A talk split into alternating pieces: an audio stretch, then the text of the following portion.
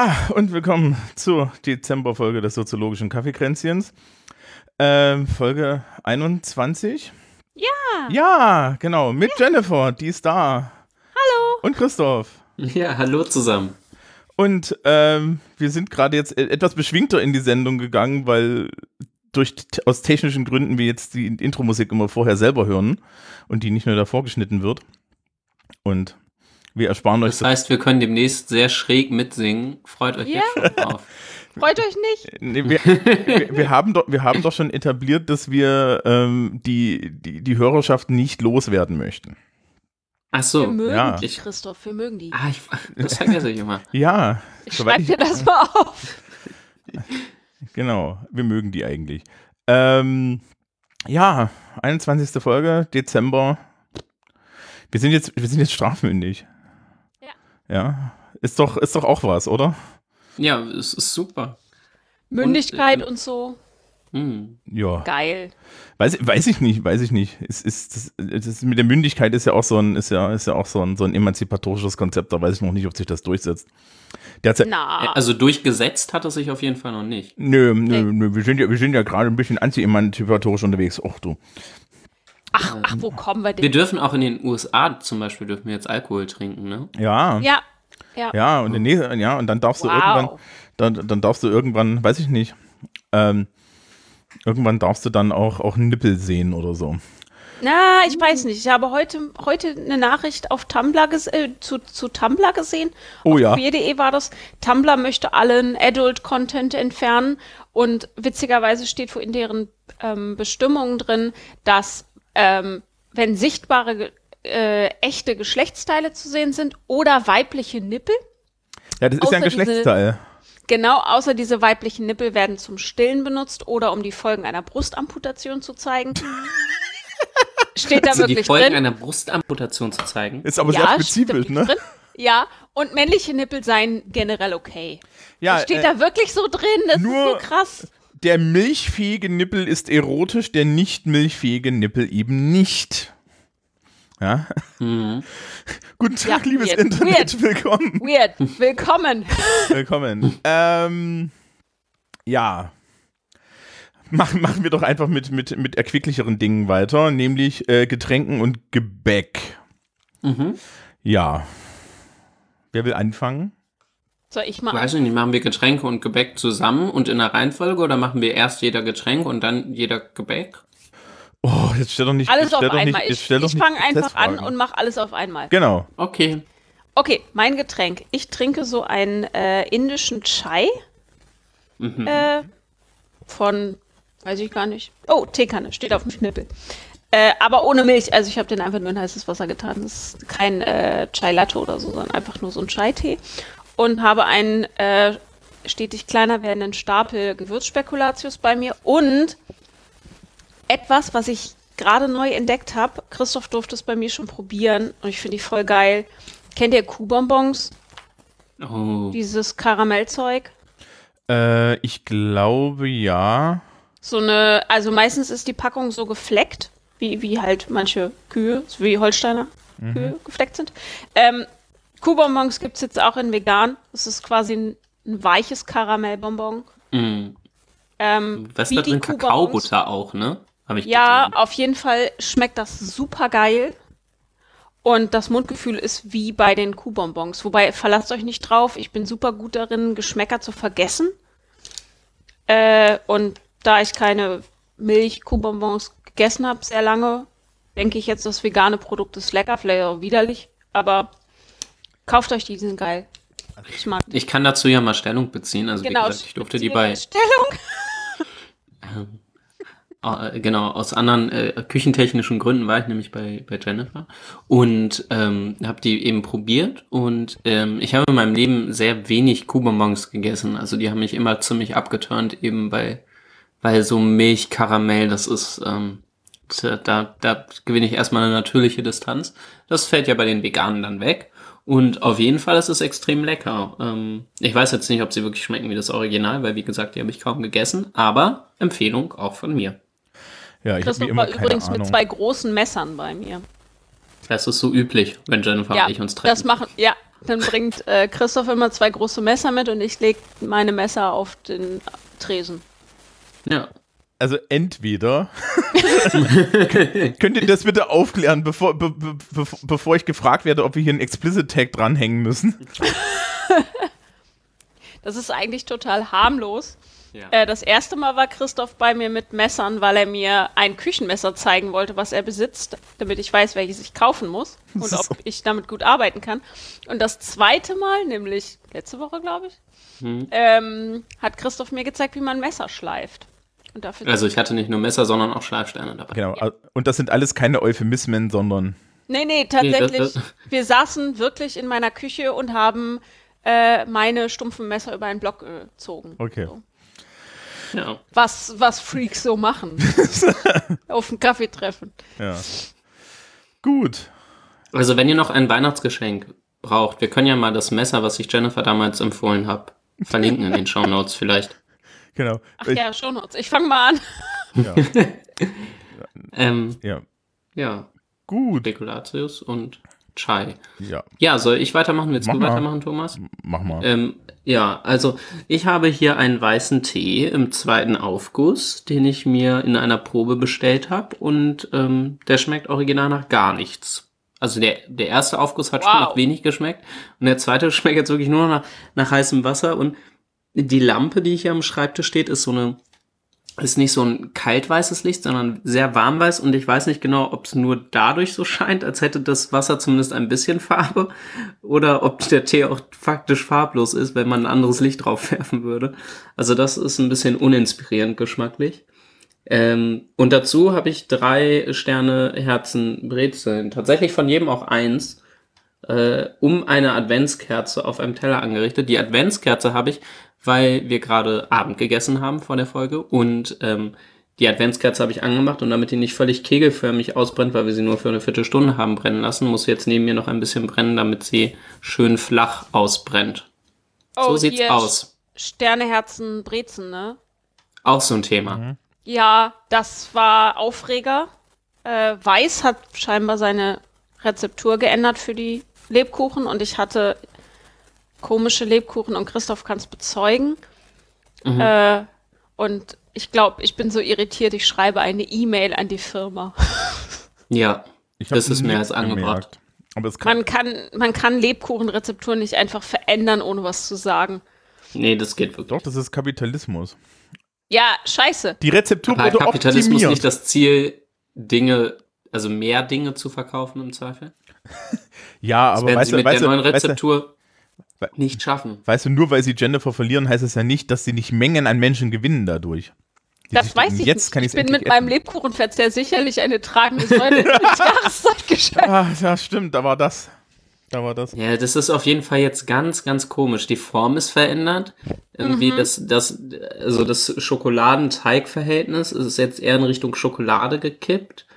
Also ist alles so ein bisschen dünner, feiner und es ist aber so komisch weich und wenn man da drauf beißt, hat man auf einmal ist der ganze Mund so komisch voll. Ganz merkwürdig. Ja. Also ich weiß nicht, vielleicht, vielleicht habe ich dann einfach eine andere Charge, aber hier war es ganz okay. Aber war es so wie immer oder war es ganz okay? Frag mich doch nicht sowas. Ich bin doch, ich, im Gegensatz zu euch bin ich doch nicht irgendwie wie, wie, wie äh, Lebkuchenabhängig. Ich bist gucke konsterniert auf mein Lebkuchen. Mikrofon, um das zu Ja. protokollieren. Ja. Ja, aber das weißt du doch. Ich mal hab, kurz gehoben. äh, ich, ich, das weißt du doch. Das ist genauso wie ich Spekulatius für, für fragwürdig halte. Also es ist. Also, Thomas, jetzt, jetzt wird's aber. Also. Genau, genau, genau. Man weiß, andere Podcasts sind ja über Facebook-Seiten gestolpert. und haben sich aufgelöst, wie über Spekulatius. Ähm, ja, ich kann ja sagen, was ich hatte. Ich hatte in meiner wunderbaren Macbeth-Tasse, die ist toll, die hat so einen Blutrand. Und wenn man Oh. sie austrinkt, sieht man den Spruch von Lady Macbeth, wie sie sich die Hände wäscht, ja. Out damn spot, out I say, say. ja. Also du trinkst dann so in diesen Satz hinein, das ist total klasse. Das habe ich vom Globe Theater Wow. damals mitgenommen. Das hat so richtig einen Blutrand. Wie geil. Mhm. Ja. Äh, und ich habe wieder Gewürzschnitten vom lokalen Bäcker. Und Ah ja, ich erinnere und, mich. Mhm. und, die sind, und die sind diesmal aber fragwürdig, weil man hat sich entschi- entschieden, ähm, eine, ein, die in der Mitte durchzuschneiden und dann irgendwie eine undefinierte Marmelade, ich glaube, die junge Frau sagte Preiselbeer, aufzutragen. Und eine Schicht Nougat. Und Nougat ist ja grundsätzlich fragwürdig. mhm. Also, erstmal, Nougat was ist cool und Preiselbeer eigentlich auch. na, Preiselbeer? Nein! Aber was, was Also ist denn mit den, mit den Naschproduzierenden los? Werden die auf einmal irre. alle, ja, hallo? Wir sind ja noch nicht im öffentlich-rechtlichen Rundfunk hier gelandet, deswegen kann ich das, glaube ich, noch machen. Ich, äh, die Netto-Eigenmarken Sterneherzenbrezeln oder wie wir sie nennen, Stehebre, das ist schneller. Ähm, Die sind noch relativ, also die sehen noch aus wie früher und schmecken auch wie früher. Ja, kann ich nur. Früher war nicht ich nur mehr Lametta, da waren, waren die Stehebre auch wenigstens noch ordentlich. Eben. Okay. Das Nee, zur also- Weihnachtsfolge, dass wir uns über Kekse streiten. Also das war übrigens sehr schön. Ich habe mich mit der Verkäuferin dann, ich, ich, ich habe schon zu der Verkäuferin beim Bäcker gemeint. Also, dass ich jetzt nicht ganz verstehe, warum da Nougat dazwischen muss. Weil Nougat ist ja nun, nun mal halt verzichtbar. Und, und die meinte dann, sie mag Nougat, worauf ich sie schon mit diesem konsternierten Blick anguckte, den Christoph gerade in das Mikrofon gerichtet hat. Und dann habe ich sie gefragt, ob sie den Marzipan mag, worauf sie meinte, sie mag Marzipan nicht. Und dann dachte ich mir so, okay, Absolut keine Traumfrau. ich kaufe woanders. Ähm, Also bei der anderen Frau, die da auch stand. Mit Ihnen rede ich nicht mehr. Ja, Was sind Sie denn für eine? ich, ich kann Ihnen auch nicht mit Käsebrötchen vertrauen. Ähm, ja, nein, also das, das war schlimm. Ähm, bevor ich es vergesse, Ja. äh, aus Gründen, die wir überhaupt nicht näher ausführen, äh, muss ich kurz ähm, die Charlotte grüßen. Die sei damit gegrüßt. Und ich hoffe, dass sie jetzt, wenn sie diese Folge hört, an der Stelle kurz grinsen muss. Und wir machen weiter. Holgi sagt ja immer, der, der Grüßer ist der Feind des Hörers. Ja. Ähm, Naja. Aber- naja. wir, sind ja, wir sind ja in der Weihnachtssendung. Und ähm, Weihnachten ist ja das Fest der Familie. Und deswegen ist unser Thema heute das Fest der Liebe. Warst, du Keine mal, Ahnung. warst du mal Weihnachten da? ja. Dann, okay, dann ist Weihnachten das Fest der überbordenden Tische voller Lebensmittel. Da können wir uns drauf einigen. Ja, Ich denke auch. genau. Aber, aber wir, das, das Thema eigentlich ist Familie. Und wir hatten, glaube ich, das, das, wir hatten, glaube ich, da schon die Lösung, ne?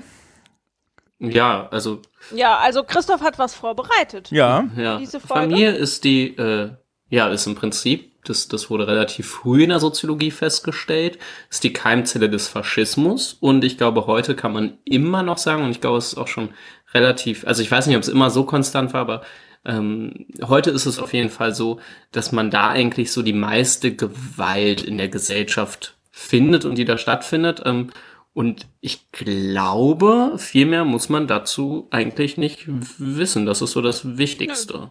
Ja. ne? Also, Genau. Dann wünschen wir euch eine fröhliche Warenfetischzeit Ja, Ja, und sehen uns im Januar. genau. kurzer Shownote-Verweis. Ähm, geschrieben hat das damals mit der äh, Kleinfamilie und Keimzelle und Faschismus äh, Max Horks, Max Horkheimer, genau, Max Horkheimer, also äh, frühe Frankfurter Schule, 1936 ist es ist das erste Mal erschienen als Text. Ja, Ja. Ja. Ne? Und dann, dann bis zum Januar. Ja. Tschüss. tschüss.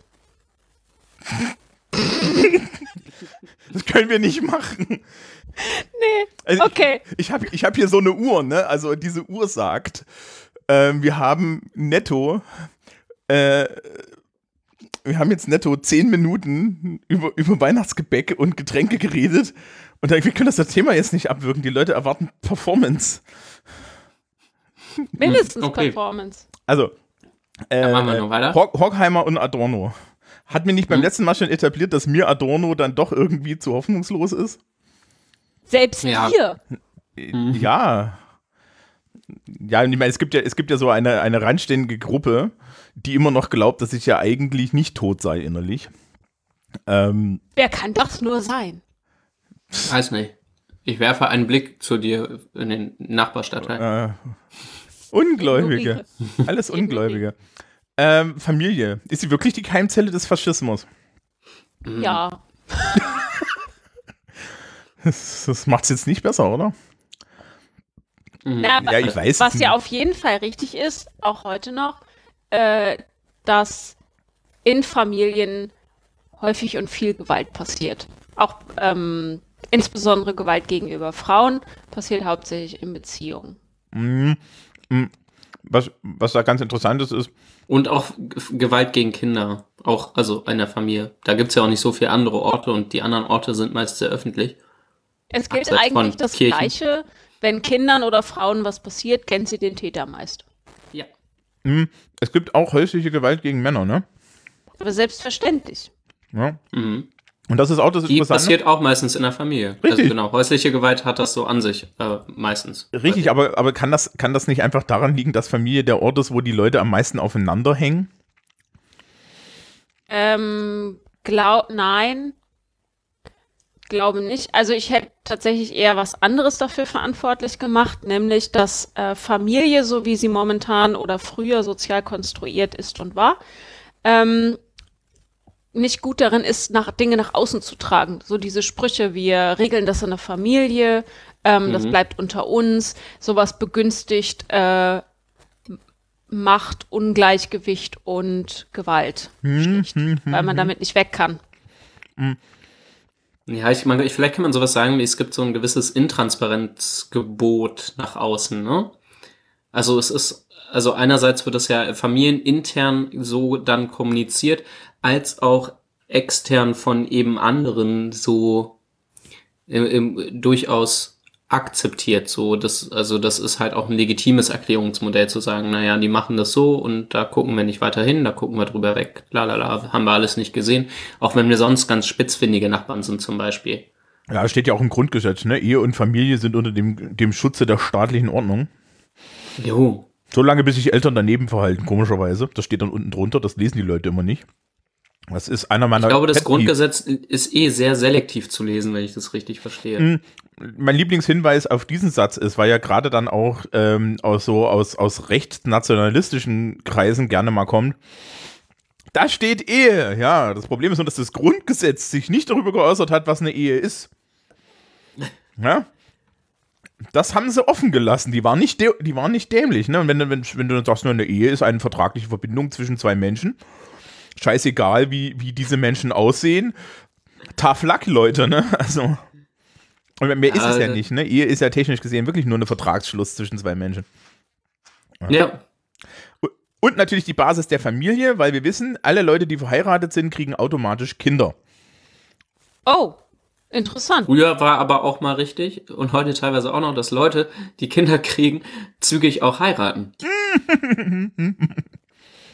Was Ich habe neulich so einen schönen Begriff dafür gehört. Hm. Wie, Sechs, Monats, äh, sechs Monatskinder nennt man sowas. ja, entweder genau sowas, ja. Ich habe übrigens noch mal ähm, die Zahlen Pralinenhochzeit habe ich gehört. Pralinenhochzeit? Hm? Ja, okay. Das, Da, da, ist, da, ist, keinen- da ist die Frau schon gefüllt. oh, Oh. danke, danke. Es hat bei mir ein bisschen gedauert. Sorry. Oh, okay. Das Verhältnis ist äh, 82 Prozent zu 18 Prozent bei äh, Opfern ge äh, häuslicher Gewalt. 82 Prozent der Opfer sind Frauen und äh, 12 Prozent sind Männer. Darf ich. Darf, Zugegeben, diejenigen, die das irgendwie melden, vermutlich. Richtig. genau, darf ich Also- anmelden, dass die Dunkelziffer, glaube ich, ein bisschen höher ist. Ähm, Ja, aber die Dunkelziffer, da dürfen wir auf Struktur. Ist halt auf schreibt sich beiden. vor. Genau, die ist auf beiden und äh, dementsprechend wird sich das Verhältnis nicht groß ändern. Die insgesamte Zahl wird nur steigen. Ähm, und da gab es ja auch letztens so äh, Meldungen zu, von wegen jeden Tag äh, bringt ein Partner seine Frau um. Das stimmt ja Mhm. nicht so ganz, Mhm. sondern alle zwei Tage. ähm, Genau, alle zwei. Es sind nämlich 149 Frauen pro Jahr. Ähm, 357 Fälle sind nur Mordversuche. Nur, es klingt irgendwie falsch. Ähm, ist aber und wenig. bei Männern hatte, gab es erst von wegen ähm, 84 Todesopfer häuslicher Gewalt, aber das stimmt auch nicht, ähm, sondern da sind auch wieder die Versuche mit drin und 15 Männer äh, sterben an häuslicher Gewalt im Jahr. Das klingt irgendwie so, als hättest du da gerade eh Statistiken vorliegen. Hat jemand im Kopf oder kannst du es gerade nachgucken und siehst es, ähm, wie viel Morde es sonst so gibt? Moment, ich ja habe nämlich so- tatsächlich ähm, die, die, äh, den Jahresbericht zur Partnerschaftsgewalt offen. Aber Hm, okay. Kriminalstatistik. Ähm, bei Morden ist es, glaube ich, einer pro Tag über den Daumen. äh, die Tötungsrate nach Ländern, Moment, Moment, Moment, Moment, Ähm, 405 im Jahr. ja, ein bisschen mehr, aber so, ne? Okay, dann ist da aber der Anteil von irgendwie quasi Ja, ne? Ehemorden gar nicht so, so 50, klein. 50 Prozent. Naja, weißt du, es gibt nur zwei Motive, Geld oder Liebe. Und wo soll Liebe sonst stattfinden als in der Ehe? Ähm, Eben, da gehört sie ja auch Also, hin. Und nur da. Jeder weiß. Für Mord, der, Tatbestand des Mordes steht hier auf Statista, ich pack das gleich mal in die Mhm. äh, Shownotes. Der, demnach ist der Tatbestand des Mordes erfüllt, wenn aus Mordlust, Befriedigung des Geschlechtstriebs, Habgier oder sonst niedrigen Beweggründen heimtückisch oder grausam oder mit gemeingefährlichen Mitteln eine andere, um eine andere Straftat zu ermöglichen, bla bla bla. bla. Das, liebe Hörerschaft, ist übrigens, oder und Hörerinnenschaft, mh, ist übrigens sehr interessant. Es gibt ja die, die weit verbreitete Annahme, Mord sei, wenn das irgendwie zielgerichtetes Handeln ist und irgendwie Totschlag, wenn das so im Affekt passiert. Das stimmt nicht. Also sich da die äh, Unterscheidung mal äh, anzulesen, ist ganz interessant. ist Und da wäre jetzt tatsächlich, wo wir über die Statistiken sprechen, auch ganz interessant, ähm, ja, ob mit den Mordopfern tatsächlich Mordopfer oder eben halt auch Totschlagsopfer gemeint sind und wenn sie nicht gemeint sind, wie viele das dann noch dazu sind.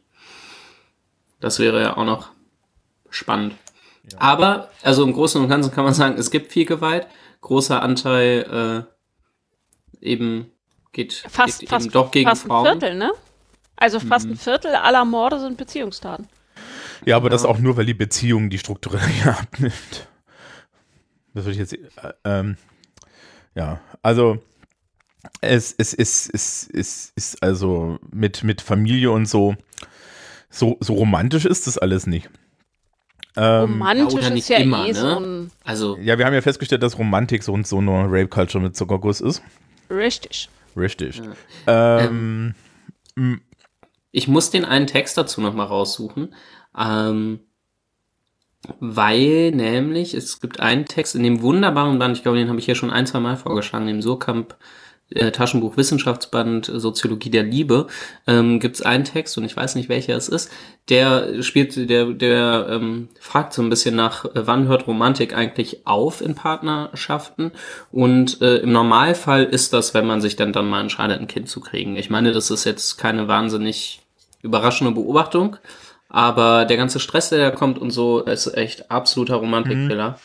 ja, nee, Ähm, dann dann ja auch geht man- Familientherapie so ein Ding, ne? Also so ein, Hm? so ein Modell, dass man sagt, die Eltern entfernen sich voneinander, sobald Kinder da sind und finden wieder zueinander, wenn die Kinder weg sind. ähm, Und dazwischen ist nicht Partnerschaft. Ja, naja, ich, ich erlebe das ja so ein bisschen. Ich habe ja junge Familien auch im Umfeld. Und da, da, da nimmt dann halt die, äh, diese Komponente der äh, Lebensgesch Lebensorganisation und Gestaltung so einen großen Raum ein, dass du da hauptsächlich erstmal Partnerschaftlichkeit brauchst und weniger jetzt irgendwie Romantik. Ja. Und was dann ganz lustig, was dann ganz lustig ist, wenn man sich einschlägig mal so anguckt, wie, ähm, wie so, wie so die, die Welt der Swingerclubs und so weiter aussieht. Ja, da gibt's gibt's interessanterweise so zwei Altersgruppen. Die erste Altersgruppe ist so zwischen 20 und 30, ne? Das sind so. und dann nochmal 20 Und- Jahre später. nee, 30 Jahre später. Ja, okay, exakt. 50, 50, 50 plus. Dazwischen sind einfach, ist weg. Ja, genau, die dazwischen haben einfach was anderes zu tun, ja. Kinderbetreuung finden ist heute auch so schwierig. Ja, anders Vor gerade. allem sagt er, also, wie, wie verkaufst du denn das deinem Babysitter? Wir sind so bis 3 Uhr morgens auf einer Party, könnte auch vier werden. Ja, also Äh. Party ist doch ein Pro es geht doch, du kannst auch sagen, ich bin da, ich bin in, in der Wagner-Oper, die geht aber leider erst um 21 Uhr los. Zack, bumm. Kannst du morgens um 6 wiederkommen. Christoph kennt die Tricks einfach. Aber dafür brauchst du dann auch den richtigen Bildungshintergrund, oder? Ja, genau, das ist eine Wo, wobei ja das andere ist dann so, ich, ich bin, ich bin auf einem Motorhead-Konzert oder so und ich weiß, wir wissen nicht, wie wir heimkommen, weil wir wissen danach noch nicht mal, wie wir heißen. Es geht auch. Ja, so Ähm, ähnlich. Ich habe mich im Vorfeld einmal gefragt, wofür braucht es eigentlich Familiensoziologie? Und das Erste, was mir eingefallen ist, ist zur Evaluation von politischen Programmen Ähm, ich, ich, zum Beispiel. Ich dachte jetzt, weil das allgemein einfach an, äh, interessant sein könnte.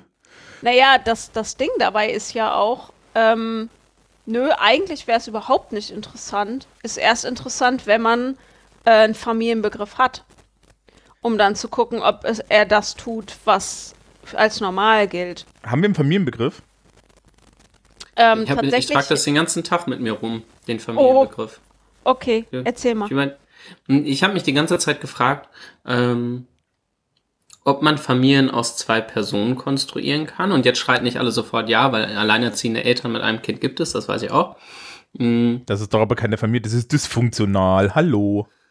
Nee, und da ist für mich die Frage, ähm, ob das quasi, ob das tatsächlich dann am Ende, ob das das Familie ist, ob das das erschlägt, also äh, umfasst oder ob man, also im Prinzip läuft es darauf raus, wie sehr man Familie vom Verwandtschaftsbegriff abgrenzen muss und ob das das Gleiche ist oder zu, also wo da die Unterschiede liegen so ein bisschen und ähm, das habe ich so heute mit mir rumgetragen und mich gefragt und bin Also, ich habe ja zu auch keiner Antwort gekommen. Ich, ich habe da auch drüber meditiert, tatsächlich, Mhm. weil die Frage habe ich mir auch zwischendrin gestellt.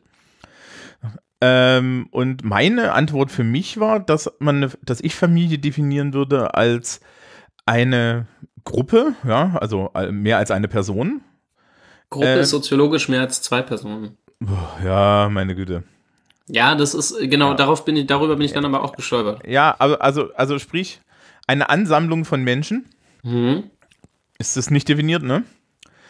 Die, die, die miteinander in einer, äh, äh, die, die, irgendwie miteinander so eine committete Beziehung haben auf irgendeine Art.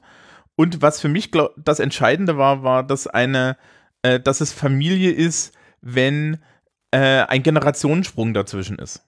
Wenn also Mhm. irgendwie ein, ein signifikanter Altersunterschied herrscht. Und zwar kann in jede Richtung sein. Also, ne, du hast zu dein, du und deine Eltern, ihr seid Familie. Mhm. Und aber du mit deinen Kindern bist auch Familie. Mhm. Und du, deine Kinder und deine Eltern sind ja immer noch Familie. Mhm. Und de- deswegen würde ich sagen, also diese, diese, diese, dass da, dass da verschiedene Generationen, ja, Gener ich weiß, du hast den Generationenbegriff, aber ist auch nicht so gemein. Nee, nee, so ist der völlig okay, Okay. natürlich. Ähm, ähm, dass verschiedene Generationen miteinander in einer äh, Beziehung leben, die halt irgendeine Art von impliziten oder expliziten Commitment hat. Würde ich, Mhm. ne? Weil damit kriegst du den Unterschied zu einer, zu einer rein partnerschaftlichen Beziehung hin, Mhm. weil da wird ja allgemein gesehen, es ist keine Familie. Ne? Mhm. Ne, wenn ich jetzt irgendwie, weiß ich nicht, äh, äh, ihr, ihr seid ja beide in partnerschaftlichen Beziehungen, ihr würdet aber nicht sagen, dass ihr, äh, dass ihr äh, Familie habt. Mhm. Aber wenn es jetzt auf Weihnachten zugeht, dann äh, zwingen euch eure partnerschaftlichen Beziehungen gleich in zwei Familien. Mhm. Das wäre für mich ein bisschen, wo du gerade zwingen sagst, ein Punkt gewesen, der ist mir so bei meinem äh, drüber nachdenken eingefallen. Ähm, Familie, zumindest in meinem Familienbegriff und in meinem Familiengefühl, sucht man sich erstmal nicht aus. Also jeder, jeder hat Familie, man kann sich ja von der distanzieren, man kann sagen, ich will mit euch nichts mehr zu tun haben, ist alles ganz, also äh, sollen die Leute machen, aber du wirst sie nicht los. Ja, weil die Standardbegründung für das Commitment eine biologische Abhängigkeit ist. Und Ja, abs- äh, das und du du bist äh, du bist erstmal bist du ja ausgeliefert. Du du kommst auf die Welt und hast Familie in irgendeiner Art und Weise. Du kommst da nicht raus. Du hast ja keine keine Chance. Du, genau, weil du, weil du das auch. ist ja erstmal deine primäre Sozialisationsinstanz, die vergesellschaftet dich. genau, Als allererstes. Ihr seid super, weil ihr die ganze Zeit innerhalb der Kategorien argumentiert. Ähm, Christina von Braun würde euch gerade auslachen. ja, aber lass uns doch noch ein bisschen. Hm. Ähm, Ähm, Soll ich, soll ich mal Kernfamilie und Familiensoziologie nachliefern? ja, aber ich, ich hätte noch was gehabt.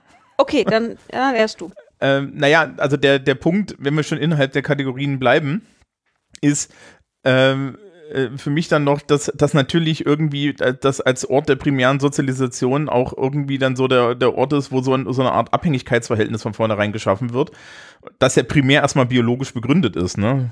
Also so. Sonst wird das nichts mit dem Baby.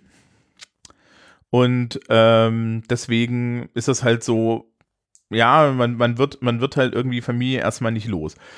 So, und jetzt kommt Jennifer und macht das alles in modern. Ich würde ganz gerne noch eine Sache einschieben und zwar, ja, ist sehr innerhalb von irgendwie althergebrachten Kategorien. Ich glaube aber, ähm, und das kann man, glaube ich, sehr gut kritisch irgendwie auseinandernehmen und mit modernen Familienbegriffen ähm, dagegen arbeiten und probieren es zu erweitern. Ich glaube, empirische Realität, zumindest irgendwie in Europa oder in der West, in dem, was man so westliche Welt nimmt, ist tatsächlich für sehr viele Menschen noch das, was wir jetzt so leicht angekaut haben. Das ist mindestens die Gefühlsempirie der Leute. Ja. Ja. So. Also, die Familiensoziologie bezieht sich natürlich zuerst mal auf den Kernfamilienbegriff und das ist tatsächlich, und jetzt äh, denken wir alle an die 50er Jahre, Mutter, Mutter, Vater. Vater und die leiblichen Kinder, die in einem Haushalt zusammenleben. Das ist die Definition. Ähm, Was kann da noch schiefgehen in so einem Setting? Faschismus. Entschuldigung. Ja. Ähm, so, aber es gibt äh, den Vorschlag einer weiterfassenden Definition im Sinne einer Soziologie der privaten Lebensform. Das finde ich tatsächlich schon mal viel, viel besser. Ähm, aber wenn man in diesem Gegenstand der Familiensoziologie bleibt, dann gehören da tatsächlich alles dazu, von dem ihr gerade gesprochen habt. Partnerwahl, Fertilitätsverhalten nennt äh, die Soziologie das, also wer mit wem was was auf die Welt bringt. Wie Familienformen. unromantisch kann man Sex machen? Ja, Ja, die Soziologie ist wieder vorne mit dabei. So, Ja. wir wünschen den Eltern Hörern also heute, heute Abend ein fröhliches Fertilitätsverhalten. Ja, P, P, P, PS, wenn ihr mal keinen Bock habt, kennt ihr jetzt, kennt ihr jetzt den Ansatzpunkt, wie man das macht? So, weiß ich nicht. Hallo Schatz, möchtest du? Ja, Fertig gerne. mit mir sein. Ähm, intergenerationale Beziehung, also äh, Eltern-Kind, äh, Kind-Großeltern, bla. Äh, allerlei Verwandtschaftsbeziehungen, Kommunikation in der Familie, Sozialisation in der Familie, Rollenbilder, Arbeitsteilung, alles, was dazu gehören kann. Und es gibt aber Vorschläge, und den fand ich ganz gut, Familiensoziologie zu einem historischen Thema zu machen, statt einem soziologischen Thema. Und zwar, das hatte ich mir nämlich aufgeschrieben, ähm, ist auch in dem, wird auch, glaube ich, in dem Wikipedia-Artikel erwähnt zu Familiensoziologie, da könnte man dann noch mal nachschlagen. Ähm, René König spricht sich nämlich dafür aus, das Ganze ad acta zu legen und zu einem historischen Thema zu machen, weil Ganz kurz, Familien René König ist so der größte Familiensoziologe Deutschlands, zumindest in der Nachkriegszeit, wenn ich es Ja, richtig auf dem Schirm habe, ne? Ist das, dann, ja genau, und ist dann das ist sowas halt wie der. Hochelmann der, der Familiensoziologie? Es scheint so. Ja, Ja, aber ja genau. Hm? Ähm, dann ist spannend, dass er das vorschlägt, ne? Also deswegen fand, ich es so, so äh, interessant. Genau, oh boy, jetzt kein Bock mehr. Ähm, weil er nämlich sagt, die Konzentration auf diesen Familienbegriff ähm, verengt den Blick. Wir können die empirische Wirklichkeit nicht mehr erfassen mit Familiensoziologie. Familiensoziologie muss historisiert werden und wir müssen uns was Neuerem zuwenden. Und ich glaube, das ist nämlich tatsächlich der Punkt. Ihr habt gerade wunderschön in diesen Kategorien argumentiert und das ist ja Familiensoziologie auch. Und äh, Christoph, wie du vorhin sagtest, bevor ihr jetzt anfangt mit Alleinerziehende, dieser Schritt, alleinerziehende Elternteile als Familien zu begreifen und auch zu benennen, das hat super lang gedauert. Und das ist heute im Sprachgebrauch immer noch nicht ähm, üblich. Und ich glaube, in, im Beamtendeutsch spricht man von Einelternfamilien. Also sie sind Mhm, immer ja. noch keine richtigen Familien. Man wertet sie noch ab. Sie sind immer noch was Besonderes. Für mich, aber okay, dann, dann, dann möchte ich das gerade rücken. Für mich ist nicht so sehr die Frage gewesen, also um Abwertung geht's mir da natürlich überhaupt nicht. nein, nein, im Ne, Gegenteil. also nur, ja, ähm, für mich ist nur, nur die Frage gewesen, ob ein Familienbegriff eben automatisch immer mehr Leute einschließt als, also ein Familienbegriff, den ich habe, so, der mir so vorschwebt, wenn ich über Familie nachdenke, schließt immer automatisch deutlich mehr Menschen ein, als eben nur diese Eltern-Kind-Ebene. Und deswegen sind es dann eben zügig mehr als zwei Menschen, aber gar nicht so sehr, weil ich, also überhaupt nicht, weil ich das abwerten möchte. Äh, nein, nein, das wollte ich dir auch gar nicht Hm? unterstellen. Ich wollte nur noch mal deutlich machen, dass das äh, sprachlich immer noch äh, Alleinerziehende immer noch nicht als Familie ähm, gleichgestellt werden. Und Mhm. ähm, wir verbleiben halt mit dem Familienbegriff auf, bei, auf der heterosexuellen Ebene Mhm. und sagen, Beziehungen haben äh, Reproduktionsanspruch. Heißt, Familien sind nämlich auch Eheleute, weil die ja Kinder kriegen. Deswegen sind die auch schon Familie. Mhm. Also alle haben automatisch Produktionsabsicht und alles andere ist keine Familie. Homosexuelle Paare sind keine Familie, Polis sind keine Familie, äh, Partnerschaften oh, vor der Ehe sind keine Familie, bla bla bla. Ich weiß nicht genau, ob es so sehr darum geht zu sagen, sie haben ne- Familien haben den Reproduktionsanspruch oder das ist natürlich erstmal wie, wie so häufig in der Soziologie einfach nur eine andere sprachliche Wendung oder ob man sagt, Familien entstehen erst dann, wenn es zu einer, äh, also wenn es zu, wenn es um Reproduktion geht, wenn Reproduktion ein Thema wird, erst dann ähm, und äh, eben Erziehung von irgendwie meist einer, ja, eigentlich immer einer jüngeren Person, ähm, erst Naja, dann ist es ein. Bildet ab, was da ist. Ja, Nicht also mehr. ich, ich wollte gerade auch sagen, dass mit der Reproduktionsabsicht scheitert halt dann relativ schnell am Konzept der Adoption. Weil das ist ja, ne, ist ja eben nicht Reproduktion, aber du machst dann, also da musst du Ja, mindestens okay, wenn man sagen, sagt, man ne, kann ja, ein gesellschaftlicher Pro Reproduktionsbegriff ist halt mehr als Sex, Schwangerschaft, Geburt. Wobei, ähm, auch das wird wieder ähm, gesellschaftlich weiter unten angesiedelt als die natürliche, in Anführungsstrichen, Reproduktion durch Sex. Denn ähm, Adoption macht einen nicht automatisch zur Familie. genau. Du musst, Da muss man erstmal Hm. Dinge ausfüllen und zu Ämtern laufen und Dinge umtragen lassen und viel Geld bezahlen, um neue Dokumente ausstellen zu lassen. Mhm. Adoption ist nicht Reproduktion und Adoption ist nicht automatisch Familie. äh, selbst nicht verheiratet sein. Genau, genau. Ne? Also selbst wenn es sich um ein heterosexuelles Paar handelt, ist Adoption nicht sofort Familie. Ähm, selbst wenn es sich um heterosexuelles Paar handelt, das Sagt jetzt, Äh, sagt jetzt eigene unsere Kinder hat. Ja, ja, das Ja, eigene Kinder ja. hat, äh, hast du nicht automatisch voll, hast du nicht automatisch vollen Familienstatus. Also ich kenne das halt aus pri pri privaten äh, Hintergrund. Ja, ich habe zwei, zwei, zwei Familien. Dann möcht- hm, in, Ganz kurz, ich möchte vorher noch einmal einwerfen, also das ist ja richtig und das hat ja auch eine enorme Bedeutung dann für die Lebensrealität der betreffenden Menschen oder betroffenen Menschen.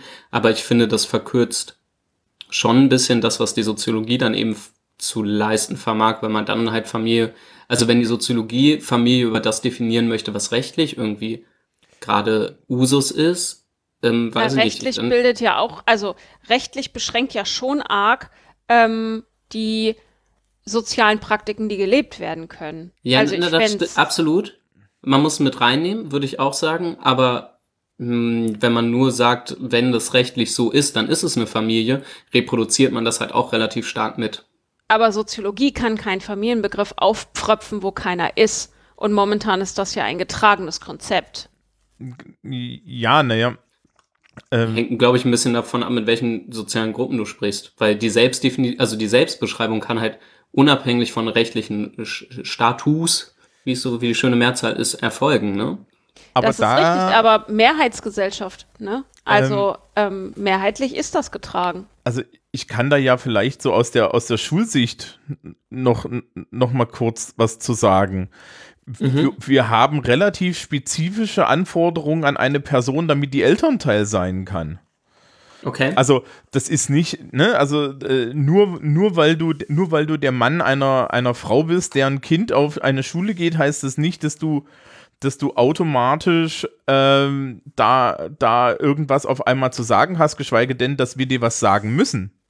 Also di- dieses Konzept der Erziehungsberechtigten gibt es da ja und dann wird es auf einmal sehr interessant, weil ähm, dann, dann du solche Konstrukte hast wie, du hast Leute, die sind offiziell erziehungsberechtigt und dann hast du, äh, äh, hast du andere Erziehungsberechtigte, denen, die denen die Erziehungsberechtigung wegnehmen und so weiter.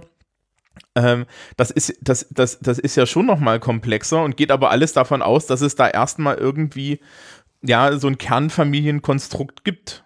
Ne? Also die, die Idee, dass es frei, äh, frei verhandelbar und vertragbar ist, äh, die, die gibt es eben nicht. Ja, du kannst jetzt nicht bei einer Schule auflaufen und sagen, das sind jetzt meine Eltern und ich habe die gegen meine Bio-Eltern ausgetauscht.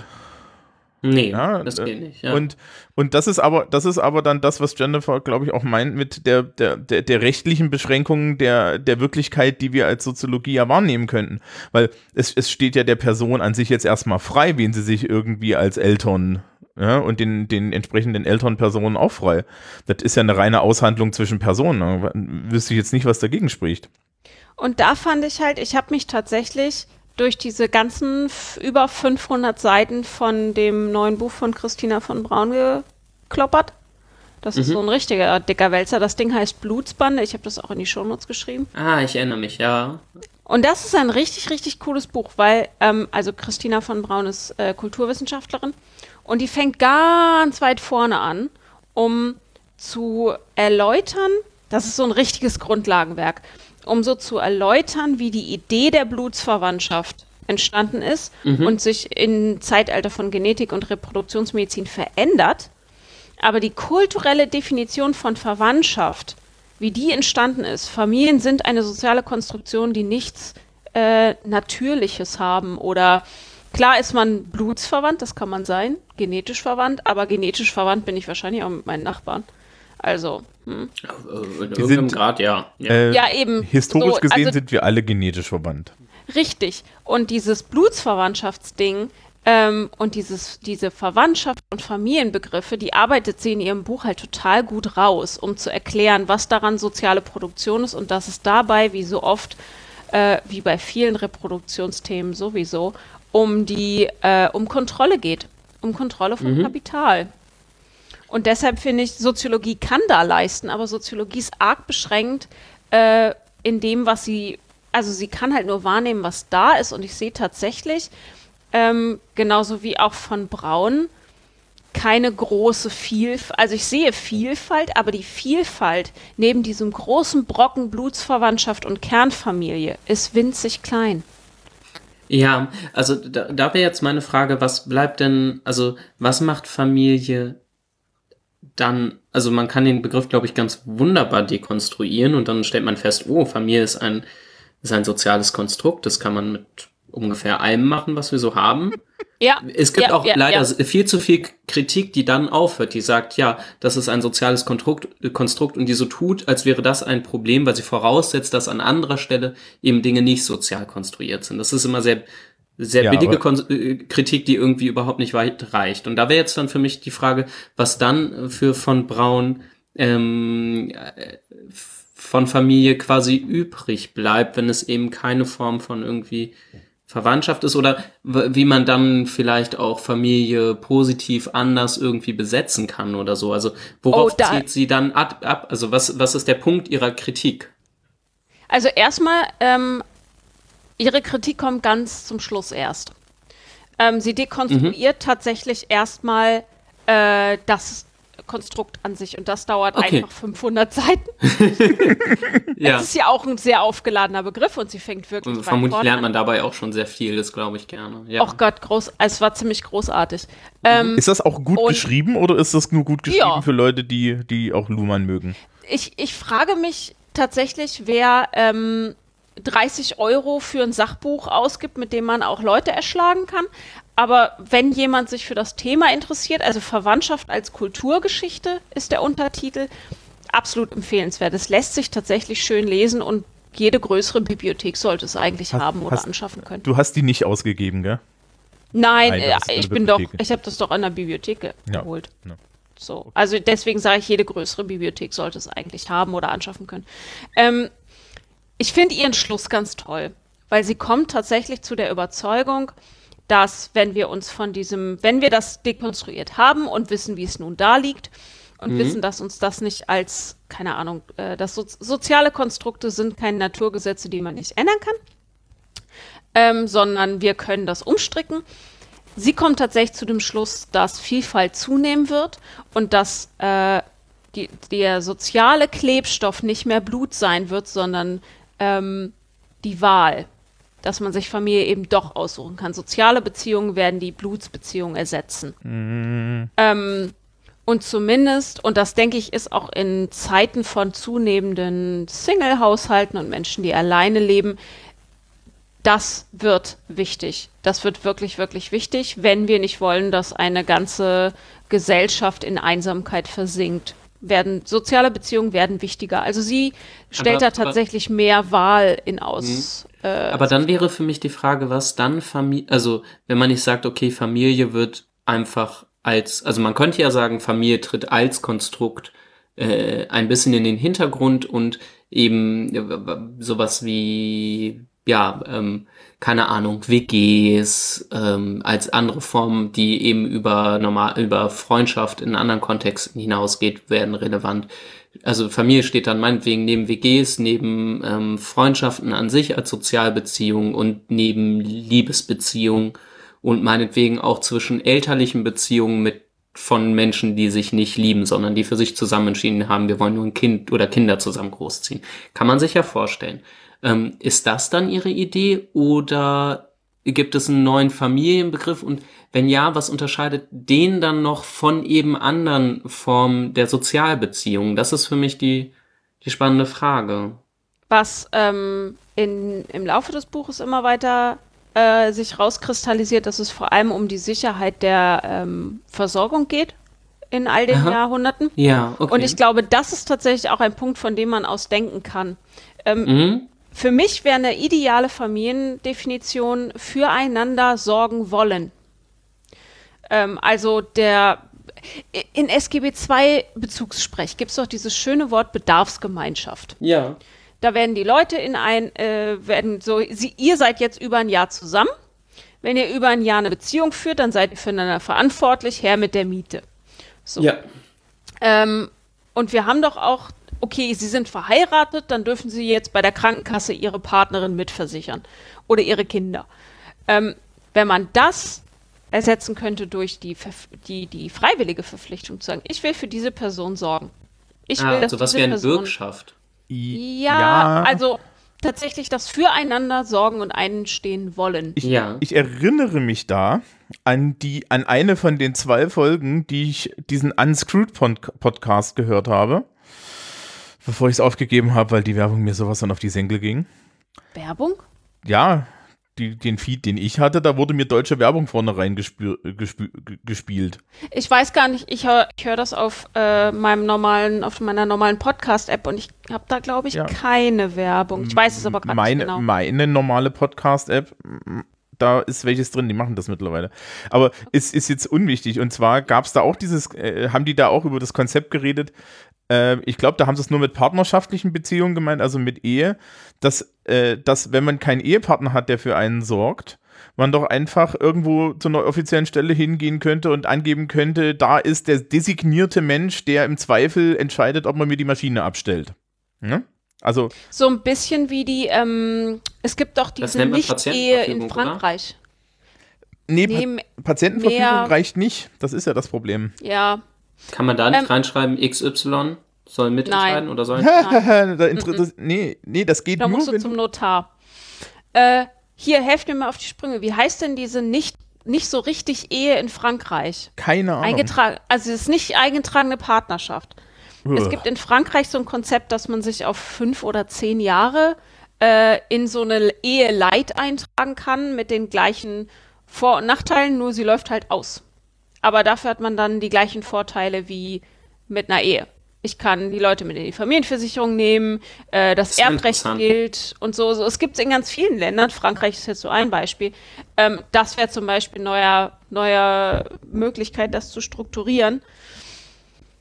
Ähm, wenn man das denn will. So, momentan sehe ich nicht, dass da gesellschaftlich viel Wille da ist. Äh, Ja, ich habe ich hab, ich hab übrigens gerade, weil wir über Versorgung und, und so weiter und äh, geguckt haben, vorhin flog Ganz kurz, das Ding in Frankreich heißt Pacte Civil de Solidarité. ah, Abgekürzt PACS oder Genau. PACS. Es, äh, es flog vor, an mir vorhin vorbei und ich habe es dann auch wiedergefunden. Das, das Statistische Bundesamt hat nämlich heute äh, die Zahl der Woche vom 4.12.2018 ist 45 Prozent der Seniorinnen in Deutschland, also kein GenderInnen, sondern äh, nur Mhm. Seniorinnen, ne, die, die Ja. Gruppe, leben allein. Ja, und in Armut übrigens. Ganz oft. Das, das kommt auch noch dazu. Äh, Ich habe da den Link, man darf sich das gerne durchlesen. Mhm. Ähm, und da, das ist dann natürlich auch, äh, äh, das ist dann natürlich auch ähm, äh, so, so ein Ding, das hat was mit, dann am Ende was mit Familie zu tun, ne? Ja, vor allem ähm, mein, meiner Meinung nach, das ist jetzt tatsächlich mal, mal Meinung, ähm, psychische Gesundheit ist unglaublich wichtig. Und ein ähm, Familienkonzept oder ein Gesellschaftskonzept so anzulegen, dass man nur unter ganz bestimmten eng definierten Bedingungen ein soziales Netz aufrechterhält ähm, und damit riskiert, dass ganz, ganz viele Menschen, wenn sie alt sind, einsam sind. Und Einsamkeit ist äh, nicht nur äh, als Sprichwort tödlich, sondern Einsamkeit ist tatsächlich ein großes Gesundheitsrisiko. Emil Das ist doch Dürkheim. total scheiße. nennen wir kurz Dürkheim an der Stelle, um die ganz großen Urväter der Soziologie zu nennen.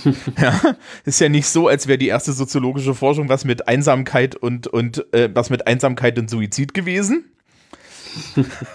ja, also, ne, also Ja, Einsamkeit bringt Leute um. ja, äh, und, und die, äh, ich musste gerade, als du das sagtest, musste ich auch dran denken, die, die äh, selbst alternative Beziehungsgestaltung, ja, oder Familiengestaltung, äh, wir können jetzt Beziehungsgestaltung sagen, äh, dadurch, dass, dass die, diese Vorstellungen in der Gesellschaft so rigide sind, was Familie ist oder was Beziehung überhaupt ist, ähm, haben dann die Menschen, die das nicht haben, und da schließe ich mich dann jetzt auch ein bisschen mit ein, ähm, einfach mal viel, viel höhere auch, auch soziale Reibungsverluste, wenn sie dann diese, diese, die, dieses Umfeld herstellen wollen.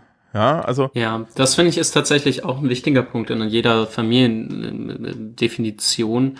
Und ich glaube, das geht ein bisschen damit einher, als ich meinte, naja, also in dem klassischen, da wirst du halt, da kommst du nicht raus, da wirst du reingeboren, ähm, ist so ein bisschen, ähm, es ist ein gewisser, eine gewisse Unausweichlichkeit, die ist aber halt auch die Familie sehr, äh, die den Zugriff häufig einfach macht. Das Dadurch, dass Ding ist ja, dass die ähm, dies, äh, Kinder müssen für ihre Eltern da sein, höchstens finanziell gilt. Also diese ganzen Leute, die mir zum Beispiel sagen, da ich keine Kinder haben möchte, werde ich später mal einsam und allein sterben. Wie viele alte Leute haben noch Kinder und Enkelkinder und sitzen allein im Altersheim? Also es ist jetzt nun kein seltenes Phänomen. ja, da ist ja auch das Problem, also ich, bei mir ist es so, äh, ihr seid, glaube ich, näher an euren Eltern dran als ich, ne? Räumlich. Räumlich? Ja, räumlich. Ja, ja. Also, also ich habe ähm, 200 Kilometer Schlagdistanz, ne? Ich komme da schon innerhalb von zwei Stunden hin. Mhm. Aber es ist jetzt nicht so, als, als wäre das so, äh, wir brauchen dich und ich kann da schnips, schnipsen und hüpfen.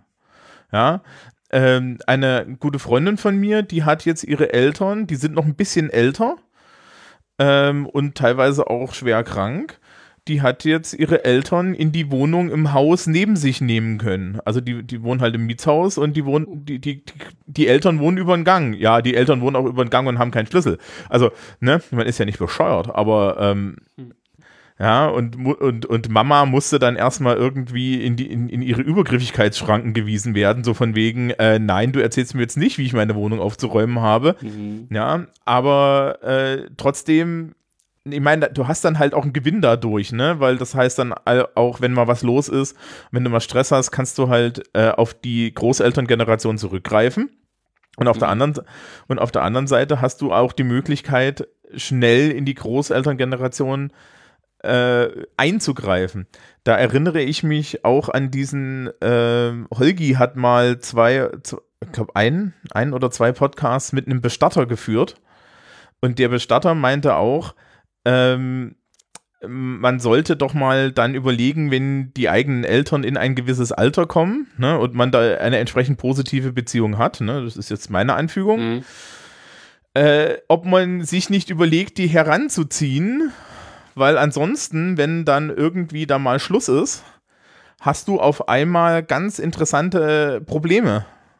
Ne? Also, also, und, und stehst, auch, stehst am, im Zweifel auch da und sagst, okay, ich habe hier eine für mich wichtige soziale äh, Bindung, die ist jetzt, die ist jetzt zu Ende gegangen und das erste, was ich davon mitkriege, ist, dass mich eine Krankenschwester anruft oder eine Pflege, eine Pflegefachkraft oder sonst wer und sagt, guten Tag, hier im Übrigen, tschüss. Und, Mhm. ne, und die entsprechenden Bindungen, da geht ja schon Dinge, da gehen ja schon Dinge kaputt.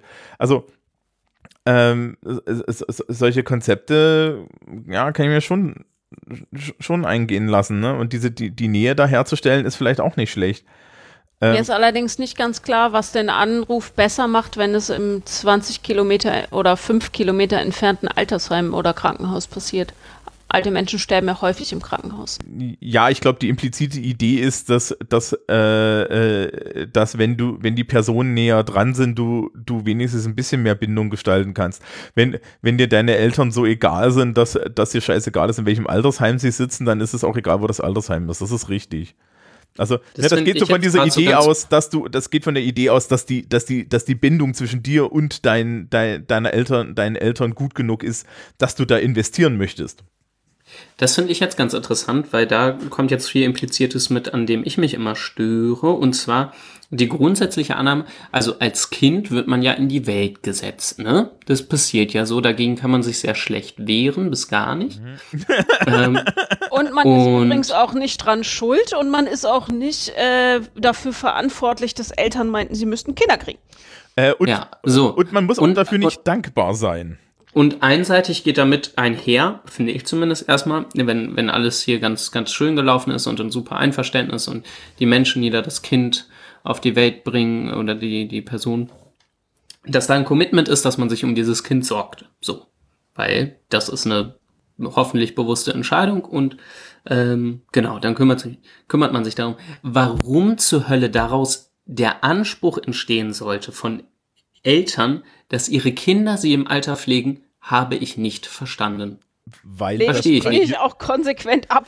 So Ja, Genau, das finde ich nämlich Idee. auch konsequent. der, der, der, ist, der ist auch rein tradiert, ne? Das kommt aus, Ja, ja, demselben, aus, diesem, aus, aus demselben Kernfamilienrohr wie der Rest.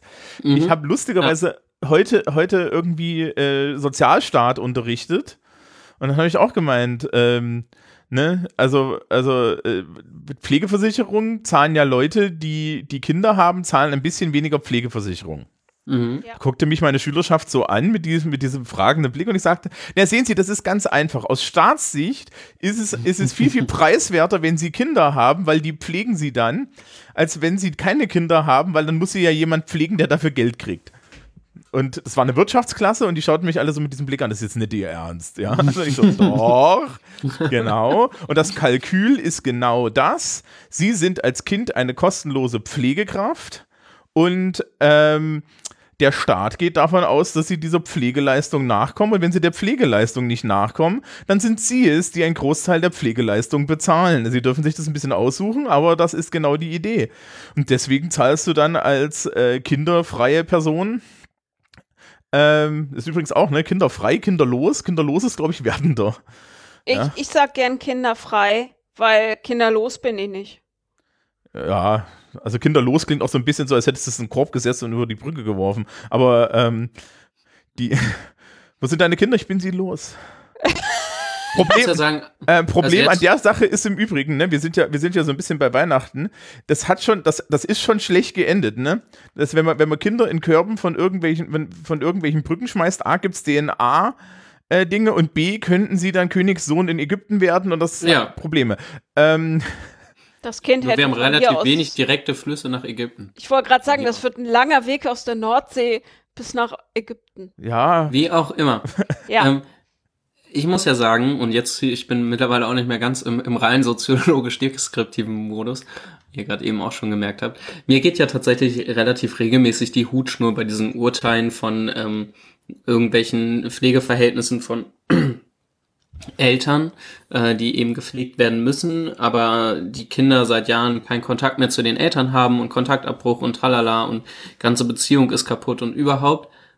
Es wird immer wieder so geurteilt, dass die Kinder, no matter what, egal wie scheiße alles ist, ähm, finanziell für die Pflege aufkommen müssen. Und das finde ich echt krass. Also ich finde es nee, nee, richtig das heftig. ist ein Gesetz in Deutschland. Wobei, stopp, stopp, stopp, das kann man äh, man kann Einspruch einlegen, wenn das äh, Verhältnis so zerrüttet war und man das belegen kann, zum Beispiel durch jahrelang Kontaktabbruch aus XYZ-Gründen, muss man nicht bezahlen. Genau, aber Das ist aber noch nicht immer so, oder? Nein, nein, aber Also das, natürlich das noch nicht immer, also das ist auch noch nicht lange so. nein, und man muss das auch, ähm, also automatisch glaubt einem das keiner. Das ist ein Rechtsvorgang, der da passieren muss. Hm, genau. Und- Ja, das wäre ja tatsächlich sonst auch sehr einfach auszunutzen, ne? Ja, aber die, die implizite, die, die rechtliche implizite Annahme ist tatsächlich das Solidaritätsprinzip. Ja, und also das will ich, also Ich finde das aus auch einer, nicht- aus einer sehr progressiven Perspektive, soziologisch, ja, kann man drüber streiten. Ähm, rein rechtspraktisch würde ich sagen, hat das sicherlich auch ganz gute Gründe, weil das eben doch, glaube ich, häufig empirische Realität ist und das wäre, wenn man einfach nur sagt, nee, mache ich nicht, der Staat kommt auf und irgendwie halbwegs gut situierte Kinder kommen dann um die Pflegekosten drumrum und müssen, das wird Mhm. von der Gemeinschaft getragen. Ja, aber Hm. Moment mal. Man kann es, ja, vielleicht kann man es, ja, vielleicht sollte man sich überlegen, ob man es kollektiv umlegt und für alle, ja, kann man. Genau, also das wäre jetzt mal so, so mein, Und dann mein Argument. progressiv besteuert oder so, ja. Also, Das wäre tatsächlich auch meine Idealvorstellung. Ja. also Weil meine, Solidarität finde ich gut, nur diesen Kernfamilienquatsch. Mhm. Ja, ist, ist was dran. Ja. ja, also, also meine, meine, Kekse sind alle. wirklich. Mein Lebkuchen ist auch alle. Ach, Bin umgestiegen auf. Pfefferminzbonbons. Und irgendwo Ach. klingelt es im Hintergrund. Ja, das ist das Telefon hier. in- Ich bin ja hier in einer WG, Ach so. aber nicht voll, voll da ruft jetzt Mama an, ne? Hm, weiß ich nicht, kann ich, kann ich nicht sehen von hier. Das wäre doch schön. Menno. Und genau, das kannst du nicht sehen, ob Mama anruft. Das wäre auch schwierig. Aber ähm, Ähm, nee, ich weiß nicht, gibt es, gibt es familiensoziologische Weihnachtsforschung? Stimmt, oder? Sicherlich. nee, nee, das ist alles Stimmt. Konfliktsoziologie. Ja, genau. Ja. Das ist Kris Kri Konflikte und Krisen. Kriegssoziologie, ja. Ja, also, Weil, also wo wir gerade bei diesem Pflegen waren, dieses Ich muss Weihnachten bei meiner Familie verbringen und ich habe da drei furchtbare Tage. Was für ein Scheiß musst du gar nicht. Wer verpflichtet dich dazu, an den Haaren in das Ha- Haus oder Wohnung deiner Eltern gezogen zu werden? aber die haben dich doch in die Welt gesetzt. Das Ähm, ist nicht mein Problem. Also ich habe ein gutes Verhältnis zu meinen Eltern, aber ich glaube, meine Eltern würden auch sagen, das ist jetzt nicht dein Problem. Und ja, und du, naja, ich glaube ja, die, man kann schon so den Unterschied machen. Die meisten Leute ähm, gehen, gehen, dann, gehen dann auch gerne zur Familie zurück und so, wenn das Verhältnis positiv ist. Äh, ich finde diese implizite Erwartung behämmert. Äh, bin aber großer Fan davon, wenn man so selbst erkannt sagt, ach ja, so hin und wieder, ne? Ich meine, wir haben jetzt noch gar nicht über, über, über, über so Familienstrukturen intern geredet, aber auch da finden ja die ganze Zeit erstmal soziale Aushandlungsprozesse statt. Und es ist ja nie, es ist ja nicht so, als, als würde, als würde nicht innerhalb der Sozialisation, innerhalb einer Familie, und zwar für alle Beteiligten, sich da nicht die ganze Zeit irgendwie neue Rollendefinitionen ergeben und lauter sowas, ne? Mal abgesehen davon, ähm, wenn ich, ich, ich bin da relativ strikt. Ich ha- handle meine äh, Verwandtschaftsbeziehungen, wie ich meine außerverwandtschaftlichen Beziehungen äh, handhabe, nämlich ähm, ich kommuniziere so offen und transparent wie möglich, etc. pp. Das heißt aber auch, dass wenn jemand mir schadet ähm, oder mich schlecht behandelt, genauso wie Freundschaften, wäre diese Person mit mir verwandt, wäre sie trotzdem nicht mehr in meinem Leben. Da spielt meine Blutsverwandtschaft mal überhaupt keine Rolle. So. Und ich weiß nicht, warum ich da einen Unterschied machen sollte. Weil ich will doch, ich, ich behandle die Menschen mit Wertschätzung und Respekt. Und das Gleiche kann ich von, von denen ja dann auch erwarten. Und wenn sie das nicht Was ich grundsätzlich Können? soziologisch aber ganz spannend finde an Familie ist äh, die Kombination aus äh, Verhältnis, also aus erwarteter und ähm, also ich glaube zur Familie gehört halt ja wirklich so ein Solidarit Solidaritätsbegriff eben dazu und der ist auch relativ unbedingt, glaube ich. Ähm, und das eben zusammen mit dem, was Thomas gerade meinte, die Kombination ist schon ganz spannend, zusammen mit einer gewissen Konflikthaftigkeit, die da halt die jeder, glaube ich, kennt, die da immer wieder ausgetragen wird. Aber das rüttelt so schnell nicht an der, ähm, an der, an der Solidarität untereinander. Und da kann man von außen natürlich sagen, ähm, sorry Leute, es scheint mir, als hättet ihr eine Macke, dass ihr euch das immer wieder antut und dass ihr für die Leute um, einsteht. Aber jetzt mal rein beobachtet ist das schon, schon ganz spannend. Ich weiß nicht, ob es irgendwelche anderen sozialen Beziehungen gibt, wo das so, so gleich, also so auch so vorkommt. Na, das ist ein bisschen, also wenn wir uns das strukturell angucken, was da passiert, Mhm. dann ist ja so eine Familie etwas, wenn wir uns bewusst machen, wir haben dieses Blutsverwandtschafts- oder Genetik, Linie, Verwandtschaftsding irgendwie. Mhm. Verwandtschaft ist ja noch ein bisschen komplexer als Blutsverwandtschaft, weil man kann rein Mhm. heiraten zum Beispiel. Also es hängt ganz arg mit Ehe und institutioneller Familiengründung zusammen. Mhm. Ähm, Beziehungen und wie sie gestaltet werden, sind ja immer davon abhängig, in welchen Bahnen sie passieren. Äh, ich mache mit meinen Studis immer das ähm, Hausfrau-Ernährer-Modell, wenn wir über Sozialstruktur sprechen, damit klar wird, so Entscheidungen sind nicht immer frei. Wer welche Rolle in der Gesellschaft einnimmt, hat auch ganz viel mit der Gesellschaft an sich und mit der Wirtschaftsform zu tun und so weiter. Und bei Familie würde ich unterstellen, die Solidarität wankt deshalb nicht so stark, weil du aus der Nummer halt nicht rauskommst. Weil Mhm. verwandt bist du ja immer noch. Und das sind schon mal höhere Hürden, als wenn ich sage, du, wir haben uns jetzt zwar ein halbes Jahr gut verstanden und wir sind befreundet, aber du bist scheiße, ich will dich nie wiedersehen. Das geht halt bei einer Familie, in einer Familienstruktur, in einer Gesellschaft, die durch viele Kernfamilien strukturiert ist, nicht so einfach. Weil außen teilen ja auch alle diesen Begriff. Ja, der das ist ein Widerstand ist, erstaunlich hoch, ne? Genau, der, der, der, die Verbindlichkeit des Begriffes ist höher als zum Beispiel bei solchen Abgrenzungen wie Freundschaft, Mhm. Partnerschaft, sowas. Ist ein bisschen wie Beziehungen werden ernst, wenn es an die Verlobung geht. Das Ähm, ist, macht überhaupt keinen Sinn. Aber Ja. Ja, das ich musste, so. ich musste gerade an einen schönen Satz denken, der mal zu mir gesagt wurde, der war, ähm, Sie können jede soziale Beziehung in Ihrem Leben beenden, außer der Arbeitsbeziehung, weil die ernährt Sie. ja. Und, und, und, und das fand, also ich, ich, als ich das, als ich das das erste Mal gehört habe, habe ich mir gedacht, äh, what the fuck? Ja, so, so, was bitte? Äh, und dann fiel mir auf, doch, das stimmt eigentlich. Und selbst das mit der Arbeitsbeziehung, wobei ganz ehrlich, wenn du die Arbeitsbeziehung beendest, dann hast du halt jemand anders an der Hacke, der dich ernährt und der ist noch nerviger. richtig, Ähm, da will man, also genau, da möchte man da- eigentlich da in bin dieser ich lieber Gesellschaft nicht hin. bin ich, bin ich, bin ich lieber irgendwie in einem, in einem, in, in einem äh, äh, zu, beschuss, bezuschussten Job oder so.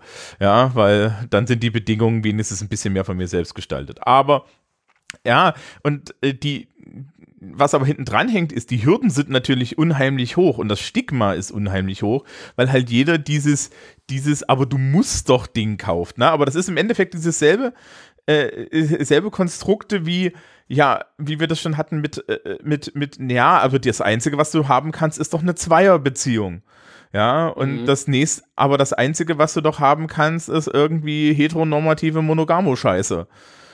Ich muss ja, Ja. sagen, also offenbar bin ich hier heute der Konservative und nehme, nehme, fülle diese Rolle aus. Ähm, ich finde es sehr, sehr schön, wie, wie ihr das so kritisch be beleuchtet. Aber ihr geht, glaube ich, von so einer, so einer, ähm, ein bisschen so eine naive Mündigkeitsvorstellung ähm, schwebt hier so die ganze Zeit mit rum. Weil auf der einen Seite natürlich, ja, ähm, ist alles die, ist so super unfrei und so. Ey, aber auf der anderen Seite positiv gewendet, wenn man mal davon ausgeht, dass die Leute eben leider nicht so mündig sind, wie wir das gerne hätten, haben sie halt wenigstens irgendwo Commitment. Ja, daraus resultiert viel Scheiße, siehe die Statistiken vom Anfang. Auf der anderen Seite committen sie sich halt wenigstens mal zu irgendwas. Und zu Jennifer nochmal und ja, mit der Verlobung für die Beziehung ernst.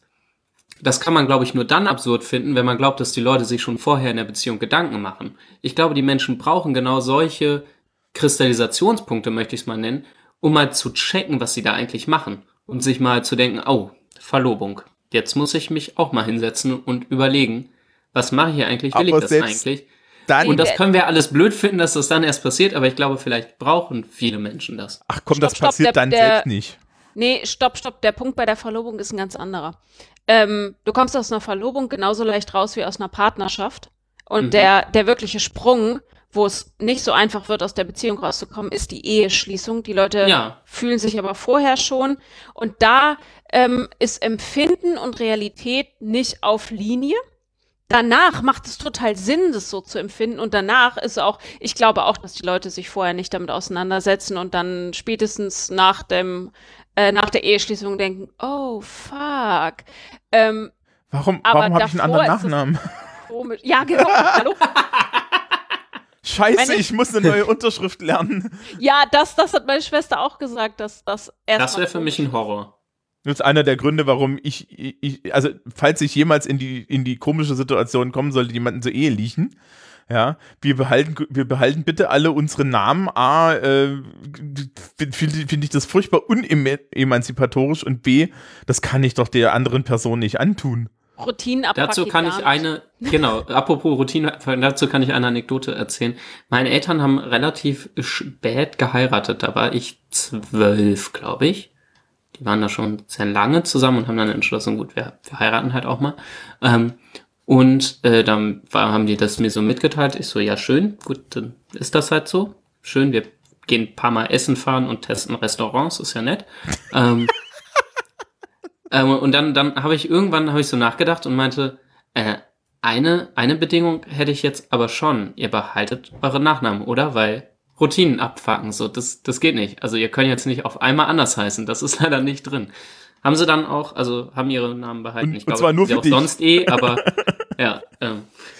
Ähm, ja, also ich, äh, äh Christoph, du magst uns ja, du magst ja recht haben, dass, dass, dass wir, dass, dass wir grundsätzlich davon ausgehen, dass die Menschen mündiger sein sollten. Ich habe aber irgendwie auch das Gefühl gehabt, dass eigentlich lerne ich von euch nur anderes. Ne, was? Ne, ne, ne, ja, also, also ich, ich, ich komme halt aus so einer Position, dass ich mir das wünsche, ja. Ich bin Lehrer an einer beruflichen Schule. Ich weiß, wie das mit Mündigkeit aussieht, ja. Das, das, äh, äh, zu, zu, dem Thema kann ich dir irgendwann mal ein Foto von, von, zeigen, wie das so aussieht, wenn man Absenzen macht, ja, so von wegen Mündigkeit und Menschen kommen, äh, melden sich freiwillig an einer Schule an, die sie dann nicht besuchen möchten. Um danach einen, einen, einen Schulabschluss zu kriegen. Also, ja, ist nicht. Ich muss natürlich zu dem Mündigkeitsvorwurf auch nochmal Stellung beziehen. ähm, nee, ich, ich, mein nächster Punkt wäre tatsächlich die Gegenseite gewesen, weil ich finde, zu einer Dekonstruktion, und das ist das, was ich, oder zumindest was ich die ganze Zeit im Hinterkopf hatte, ähm, nicht mal als Appell, das an die Leute anders zu machen, sondern ich, für mich sind wir immer noch voll im Dekonstruktionsprozess. Und da ist natürlich. Meinst gesellschaftlich jetzt gerade oder im Podcast? Nee, wie, wir hier im Podcast. Mhm. Ähm, um uns äh, den Dimensionen auch zu nähern von Familie. Und wir haben schon ganz schön viele aufgemacht auf der äh, Verpflichtungsseite etc. Meine Frage wäre jetzt die nächste gewesen. Äh, welche Versprechen macht denn Familie und kann man das heute noch einhalten? Weil das wäre ja für eine Dekonstruktion des Begriffes auch wichtig. Bevor man jetzt mit irgendwelchen Forderungen oder Visionen in die Zukunft kommt, taugt das Konzept so da, wär, da bin ich noch gar nicht bei so einem Mündigkeitsanspruch, dass 90 Prozent der Leute das nicht auf die Reihe kriegen, ist mir klar. Taugt welches Konzept? Familie. Für was? Leben. Nee. Keine Ahnung. Doch, glaube schon. Hängt, glaube ich, sehr davon ab, wen ja, du fragst. Das glaube ich ist mega, also glaube ich einfach wirklich ist mega in Können wir uns, können wir, können wir vorher, können wir vorher uns darauf einigen, was das Konzept beinhaltet? Kann ich die Ware vorher mal sehen? Dann fangen wir doch mal an mit, was verspricht, ein, also wir haben ganz viele negative Sachen gehabt jetzt. Ähm, was sind denn die Versprechen? Ja, Weihnachten. ähm, aber Familie verspricht ja auch nicht nur eine Sicherheit der Versorgung, sondern auch eine ganz bestimmte Form von Liebe, die man nirgendwo anders kriegt, eine ganz bestimmte Form von Solidarität, die man nirgendwo anders kriegt. Ich, also mir wird ist das Versprechen e erstmal, ne? Er ist das Versprechen, das ist nicht das, was ich sage. Ja, aber mir ist gerade ein bisschen eklig geworden. Wirklich so, so körperlich. War dein Kuchen schlecht, das Nougat bestimmt? Nein, du hast was von einer besonderen Art der Liebe erzählt und Das sagen die Leute immer. Kirche. Die Spinnen. Was, was soll denn das sein? Äh. Naja, also ich, ich kenne schon Christoph, Leute, die du bitte das erklären. Naja, ich kenne auf jeden Fall Menschen, die die Beziehung zu gerade ihren Eltern oder häufig halt auch Großeltern als ähm, als eben eine der innigsten, die sie haben, beschreiben und die eben aber sich von partnerschaftlichen unterscheidet. Auf der anderen Seite führe ich immer an, ähm, keine Ahnung, zeigen Sie mir die männlich sozialisierte Person in der westlichen Welt, die nicht grundsätzliche, wo die Beziehung zur, zum Vater völlig reibungsfrei und problemfrei ist. Gibt es nicht. Gibt es eigentlich kaum kaum, glaube ich. Kaum kann man, glaube ich, sagen. Ähm, von daher, also ich glaube, es gibt Leute, die das so beschreiben würden. Weiß ich nicht. Für manche wird Familie taugen. Ich glaube, es ist so ein klassischer Begriff von, es ist sehr schwer greifbar, was es denn am Ende genau ist, was Familie ausmacht. Ich glaube, je näher man dem Begriff kommt, desto diffuser wird er irgendwie. Ähm, ich, ich glaube auch, dass Familie so ein bisschen wie Religion sein könnte, ne? Religion ist halt eine, eine einfache, strukturgebende Geschichte für Menschen, die, die sich fragen, was ist der Sinn für mich in dieser Welt? Und musst du ja ein wenig Arbeit machen, wird ja angeboten, ne? Und ähm, genauso finde ich, kann man das auch sehen bei, äh, äh, kann man das auch sehen bei Familie, ne? Also wenn du, ich, ich, ich suche eine gewisse, ich, ich suche eine gewisse Mensche, eine gewisse Menge an irgendwie Gemeinschaft mit einem hohen Grad an Nähe, ja, und einem Versprechen auf, weiß ich nicht, die großen Erfüllungsmythen unserer äh, äh, der, der, der Menschheit, äh, Fort, Fortpflanzung, ewige Liebe, hin und wieder mal schlechter Sex. Und, ähm, und dann, dann ist halt so ein Familienmodell, das ist doch praktisch. Da wird mir das alles angeboten, inklusive der, der bekloppten Ko Konflikte und der häuslichen Gewalt, aber das weiß ich ja in dem Moment nicht. Und das ist halt so ein bisschen wie, naja, man hat halt hin und wieder auch einen Creepy-Facher, ne? Also ähm, wir müssen, glaube ich, aufpassen, dass wir die individuelle Ebene von Familie und die strukturelle F äh, Ebene von Familie nicht durcheinander bringen, weil mhm. strukturell würde ich sagen, das Ding funktioniert prima. Und äh, meine Güte, Partnerschaftskonflikte sind halt nur, wie viel waren es jetzt? Mit Männern und Frauen knapp 250 Tote bei 82 Millionen Leute. Meine Güte. Also. äh, naja, tatsächlich habe ich das am Anfang. Also ja, nee, tatsächlich habe ich das am Anfang gedacht. Darfst ja sowas darfst du ja immer nicht laut sagen und vor allen Dingen nicht öffentlich. Aber das war ein bisschen das, was uh, ich gedacht habe. schon, hab. dass wir das gerade alles gemacht haben. Also ihr das Ups. alles gerade gemacht haben. Ich finde das nee, total. Das war, Nein, ich will das überhaupt nicht kleinreden. Das ist ein großes Problem, aber ähm, es wird halt, es gibt halt sicherlich auch viele Partnerschaften, die ähm, ja, natürlich. Ich meine, es ist, es, es, es ist ja auch das vorherrschende äh, Konzept, also da wäre es jetzt ein bisschen komisch, ne? Ja, äh, vor allem du. als ob Hegemonie nie Todesopfer fordert. Wie viele ju queere Jugendliche haben wir, die lieber tot sind, als in dieser äh, heteronormativen Gesellschaft zu leben? Heteronormativität funktioniert hier trotzdem ganz knorr. Ja, aber die, die, die sind ja an ihrer Beziehungsunfähigkeit selbst schuld, wenn sie, ne, wenn sie für sich erkennen würden und so. Ja. Das ist doch dann die Erklärung, oder? Äh, Achtung, ich mache mir das nicht zu eigen. Ja, meine Augenbrauen flattern ja. ganz, ganz. Also äh, Jennifer, du sagst strukturell, strukturell ist es in Familie. Ja, natürlich. Na, strukturell funktioniert das Ding doch prima. Das äh, nimmt dem Staat Arbeit ab, das strukturiert Gesellschaft, das schafft Zuständigkeiten, das schafft äh, Felder von Nichtzuständigkeit, das organisiert den Lebensverlauf, ähm, läuft. Es ordnet, es ordnet Status zu. Genau. Toll. Also, das ist auch super konsistent seit Jahrhunderten. Ähm, okay. Ähm, sag, ja, sagen wir Jahrhundert. Das, äh, damit würde ich mich wohler fühlen. Ja. Ähm, ja, also strukturell ist es genau wie alle anderen hegemoniellen Konzepte. Es bringt eine große Strukturierung mit sich. Klar kommen da Leute unter die Räder, aber das kommen sie ja immer. Ähm, und ja, es ist ein gewaltvolles Konzept, was gewaltvoll umgesetzt werden muss, aber das hat Hegemonie so an sich. Ja, und auf Einzelschicksale muss man ja keine Rücksicht nehmen.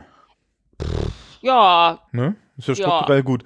Aber ne, das, du hast vorhin, das, ich wollte nur kurz, das, mir fiel das nur so ein, dass du sagst, es nimmt dem Staat Arbeit ab. Es nimmt dem Staat nur Arbeit ab, weil ähm, es vorher da ist. Ne? Also wenn, wenn, wenn man so so, so ideengeschichtlich guckt oder, oder, oder allein gesellschaftsgeschichtlich, bevor das Konzept des Staats da war, gab es schon lange das Konzept der, der Familie. Die ersten, die ersten irgendwie menschlichen Gemeinschaften, die sich organisiert mhm. haben, haben sich ja aus so einem Familienkonstrukthaus organisiert. Und wir haben heutzutage immer noch Monarchien, die nichts weiter sind als Familie mit Staat hinten dran.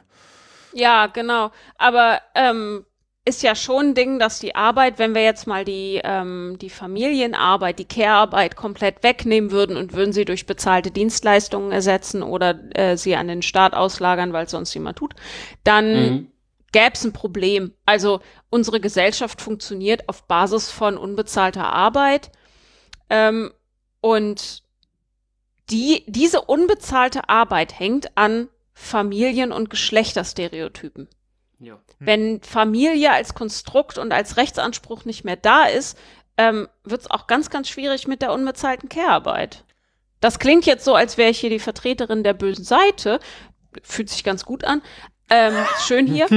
Auch mal spannend, ne? Sehr, Ja. sehr wohlhabend so, aber wenn man es nüchtern deskriptiv betrachtet, funktioniert das Konzept ganz super. Ja, ja. Ähm, Ist halt die Frage, ja, für, für wen halt, ne?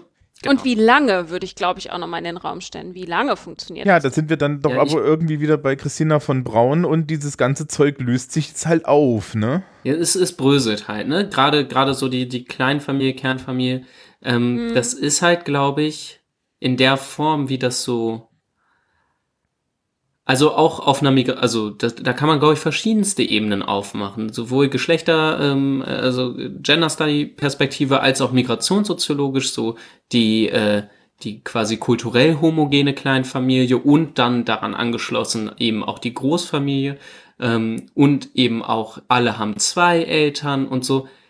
Thomas, du bist an in der Schule näher dran. Das, was ich von den Lehrkräften in meinem Umfeld höre, ist, das ist halt für die allermeisten Kinder auf irgendeine Art und Weise nicht mehr äh, ihre Lebensrealität. Das ist, glaube ich, muss man einfach anerkennen. Dass sie, dass, du meinst, dass, die- dass sie eine Kernfamilie um sich haben. Dass da eine Kernfamilie ist, die möglichst auch noch irgendwie kulturell homogen zusammengesetzt ist. Ich glaube, mittlerweile wird eben jedes zweite Kind in Deutschland mit einem sogenannten Migrationshintergrund geboren, was dann ja offenbar irgendwie fällt, das kann man das dann ja als Kategorie schon fast streichen, wenn es irgendwie fast alle betrifft. Ja, aber die haben meistens funktionierende Kernfamilien noch. Ja, genau, aber nein, aber irgendwas davon kippt, glaube ich, immer. Und manchmal ähm, kippt dann vielleicht eben, kippen dann mehrere Sachen, aber äh, so eine, so eine komisch sehr, sehr weißere, heteronormative Kleinfamilie ohne viel äh, Drama innerhalb der erweiterten Familie. Für wen trifft das denn noch zu? Das sind doch wirklich wenige Menschen. Ich glaube, da fragst du bei mir ein bisschen den falschen. A, bin ich natürlich beruflicher Oberschullehrer. Ja, gut, das stimmt. Äh, und B, ähm, bin ich hier im, im mehr oder minder ländlichen Franken und da funktioniert das. Das ist noch halbwegs, ja, okay.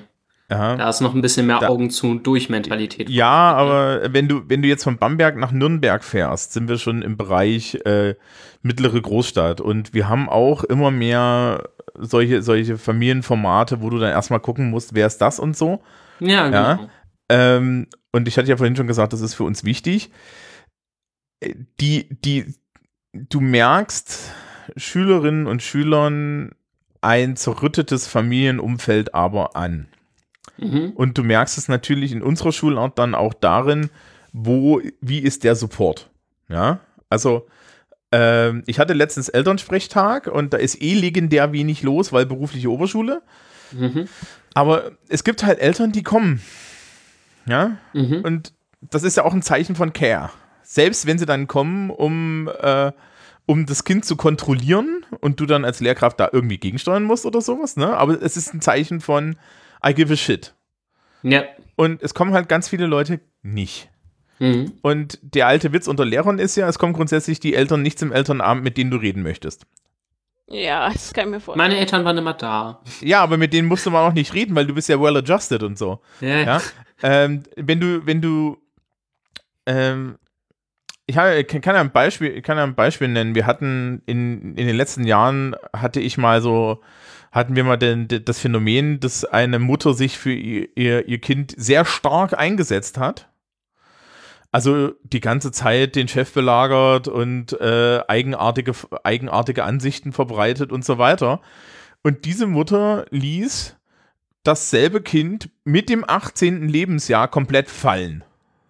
Autsch. Ja, also wirklich so, so da äh, äh, vom einen Tag auf den anderen kam dann, äh, wurde dann, wurde dann dieser Support eingestellt und es wurde gesagt, ja, ne, ist doch jetzt erwachsen, Ah, okay. kann selber gucken. Und ähm, das fand ich sehr faszinierend. Und ähm, solche Sachen hast du auch, ja. Also das ist, es ist sehr, es ist sehr breit gefächert. Aber wie gesagt, ich spreche jetzt hier wahrscheinlich nicht für den, kann ich für den Durchschnitt sprechen. Ähm, ja. Und die, die Frage ist dann auch, äh, ich weiß nicht, wie viel Gutes Eltern heutzutage tun. Ich habe immer mehr das Gefühl, dass ich als Lehrkraft äh, auch noch ein nivellierender Faktor zu, zu vielen Eltern sein muss.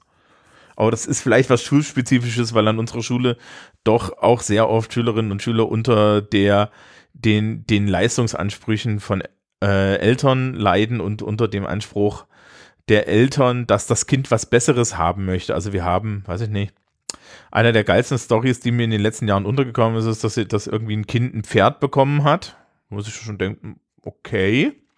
Ja. Und äh, dann aber das Bestehen des Fachabiturs äh, an das Pferd geknüpft wurde, also nach dem Oh Motto, Gott. entweder, Ah. wenn, ja, ja, also, also, ne, also, äh, wenn du das Mhm. Fachabitur nicht bestehst, dann ist das Tier auch wieder weg. Okay. Ich weiß nicht, ob es, Ähm, Ja, ich habe noch mal Zahlen rausgesucht zu der Scheidungsgeschichte. Und zwar, die- ähm, ja, Die erst? Also ja, mach mal.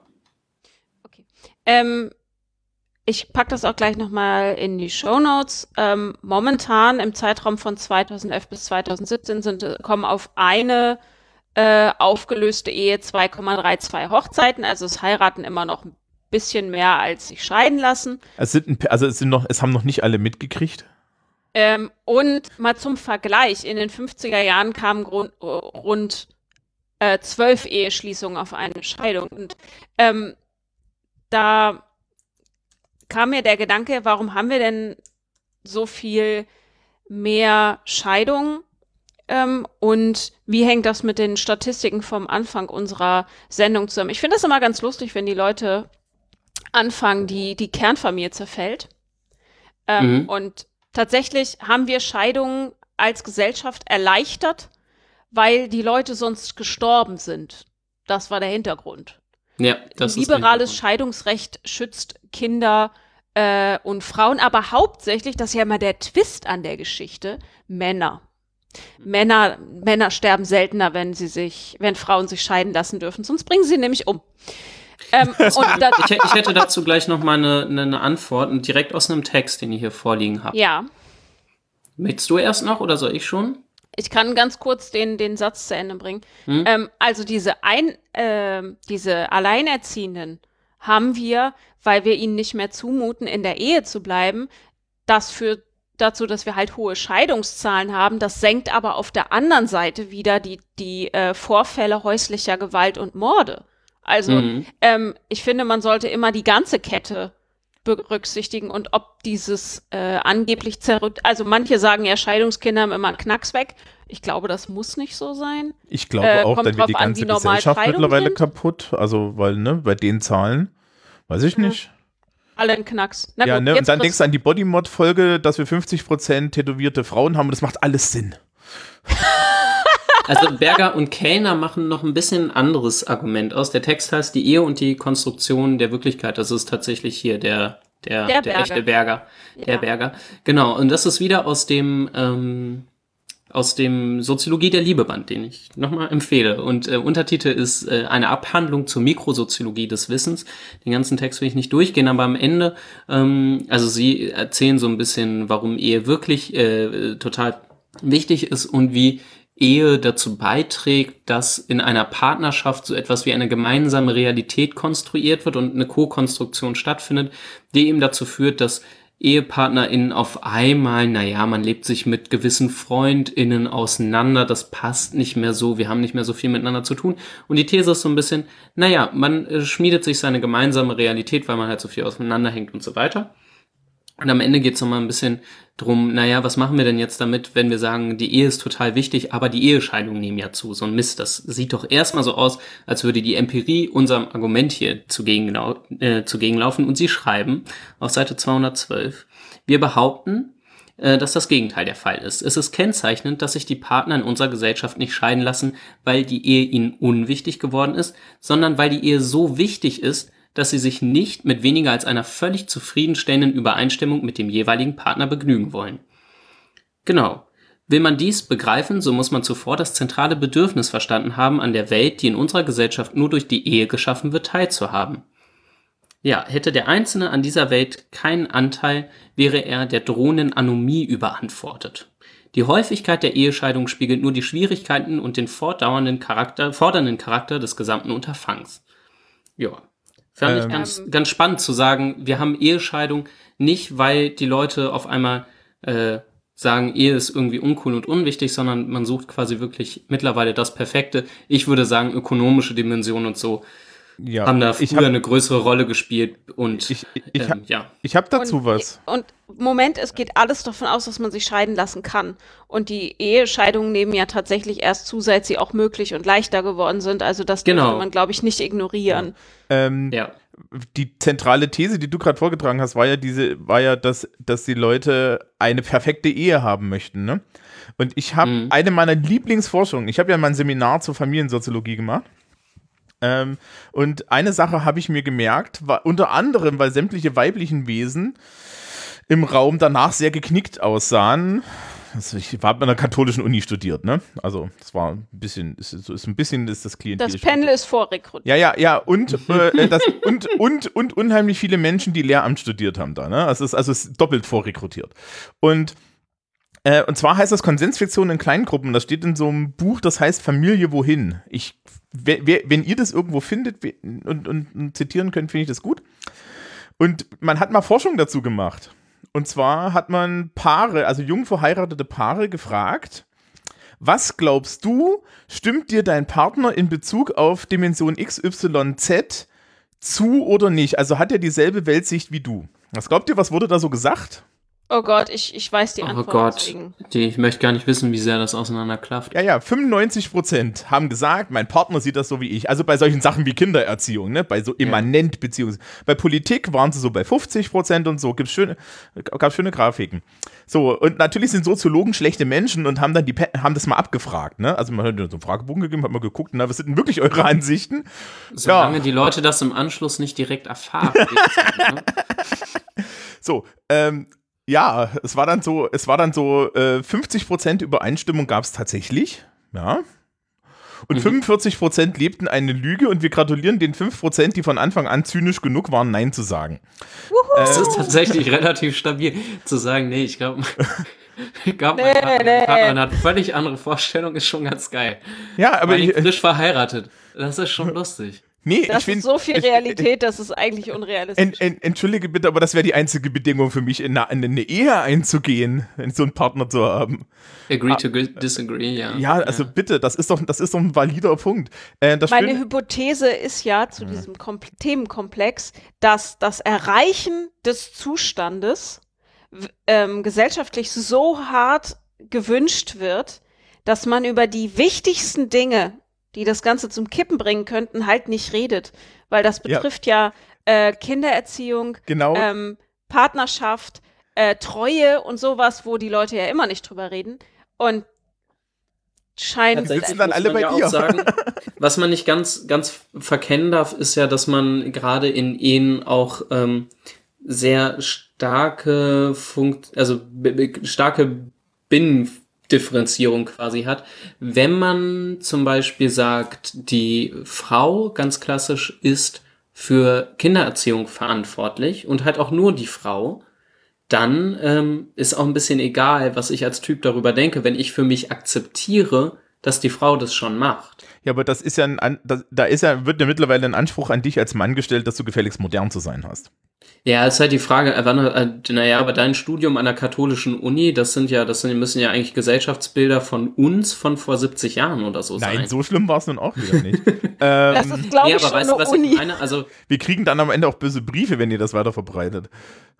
Ähm, Wobei, wir kriegen Ich glaube, halt auch Briefe, Thomas, ich ne? wollte noch eine Sache zu deiner, zu deiner Schulerfahrung und den, den Eltern und der Erziehung und so sagen. Ich glaube, was man da ganz spannend, also so jetzt evolutions- und differenzierungstheoretisch sehen kann, ist, dass eine gewisse ähm, Unklarheit darüber herrscht. Und ich meine, ich, also Eltern beschweren sich brav darüber, wie LehrerInnen so sind und LehrerInnen immer sehr brav darüber, wie Eltern so sind und wer wie mit den Kindern umgeht. Und auf jeden Fall ist es falsch. Und ich aus meiner ehrenamtlichen pädagogischen Arbeit kenne das auch. Nicht so krass, glaube ich, aber ich kenne das auch. Und ähm, ich glaube, da kann man ganz gut sehen, dass ein bisschen unklar ist, wo Erziehung anzulagern ist, weil rein, also in stratifikatorischen, also so schi- geschichteten, segmentär geschichteten Gesellschaften, ähm, war ja, lief ja alles in der Familie, Erziehung, Bildung und so weiter. Und da haben wir jetzt einen Wechsel. Und jetzt, die, die Schule muss ja scheinbar miterziehen, da kommt sie nicht drum rum. Aber das ist, glaube ich, ein bisschen in einem Spannungsverhältnis, weil nicht so klar ist, was die Schule machen darf, machen soll, was die Eltern noch machen dürfen, machen sollen. Da ist ähm, irgendwie ein bisschen unklar, wo da die Zuständigkeiten liegen. Und ich glaube, das führt regelmäßig zu so einem Clinch. Ja, Oder zumindest kann man es so beschreiben. Ja, das ist eine Möglichkeit der Beschreibung. Vor allen Dingen steht Schule mit einem relativ klaren normativen äh, Gerüst und normativen Erziehungskonzept. Ne? Also das ist ja. relativ klar, was wir verlangen an, an, an Verhalten. Das ist relativ klar definiert, das wird auch immer vordefiniert. Ähm, stehst du natürlich ein, einer mittlerweile unheimlich pluralen Familienerziehungswelt gegenüber. Ja. Und ähm, du hast, ich kann dir aus, aus, aus, aus eigener Erfahrung sagen, ich hatte schon alles vor mir sitzen beim Elternsprechtag. Ich hatte vor mir Leute sitzen, ähm, die gesagt haben, ich soll doch nicht so streng sein. Ja, mhm. und dann hatte ich vor mir die äh, äh, chinesischstämmige Mutter sitzen, die sagte, aber natürlich lernt er jede, lernt er jede Woche mindestens 200 Vokabeln auswendig. Und ich so, äh, können Sie bitte das Kind nicht stressen? Ach, ihr Deutschen, ja. Also, und, ja, das ist ja generell also, deine, deine These, dass du jetzt auf einmal dafür zuständig bist, irgendwie die Leute da emotional zu betreuen in der Oberstufe, weil die sonst den Bach runtergehen, weil sie sich alle so kaputt stressen. Das ist ja auch ganz ähm, Also das war, das war tatsächlich mit, mit äh, Siebklässlern am Gymnasium, aber äh, die äh, generell ist, generell ist die These äh, schon haltbar, dass Lehrer früher einen Antagonisten Funktion hatten. Ja. Ja. Also du standest früher als Lehrkraft sehr oft Eltern und Schülern gegenüber. Ja, so als, als ein zu überwindendes Hindernis. Und ich habe auch ältere Kollegen, die dem durchaus diesem Anspruch irgendwie noch nahestehen. Mhm. Und mittlerweile stehst du als Lehrkraft eigentlich als in so einer Art Mittler zwischen, zwischen Eltern und Kinder da und bei, bei jungen Menschen in dem Alter äh, und, und als jungen Menschen in dem Alter, wo, in dem wir jetzt, dem ich jetzt unterrichte, stehst du da nicht nur als Mittler da, sondern du stehst halt auch noch als Erziehungshilfe manchmal da, weil du die Eltern auf Verhalten der Kinder aufmerksam machen kannst, dass die Kinder erfolgreich den Eltern aus realitätsstrukturellen Gründen wie, wie arbeiten gehen und so weiter verheimlichen. Ähm, du, du, du, bist, du bist also in so einer Art Dreifach-Kommunikation äh, die ganze Zeit drinne.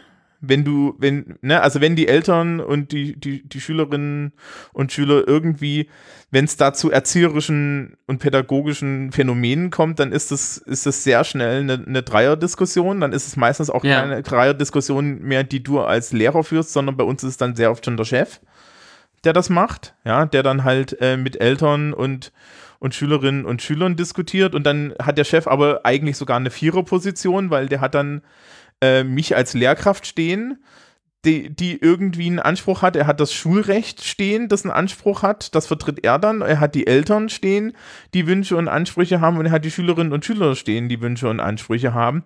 Und ich sag's mal so, das können komplex sein.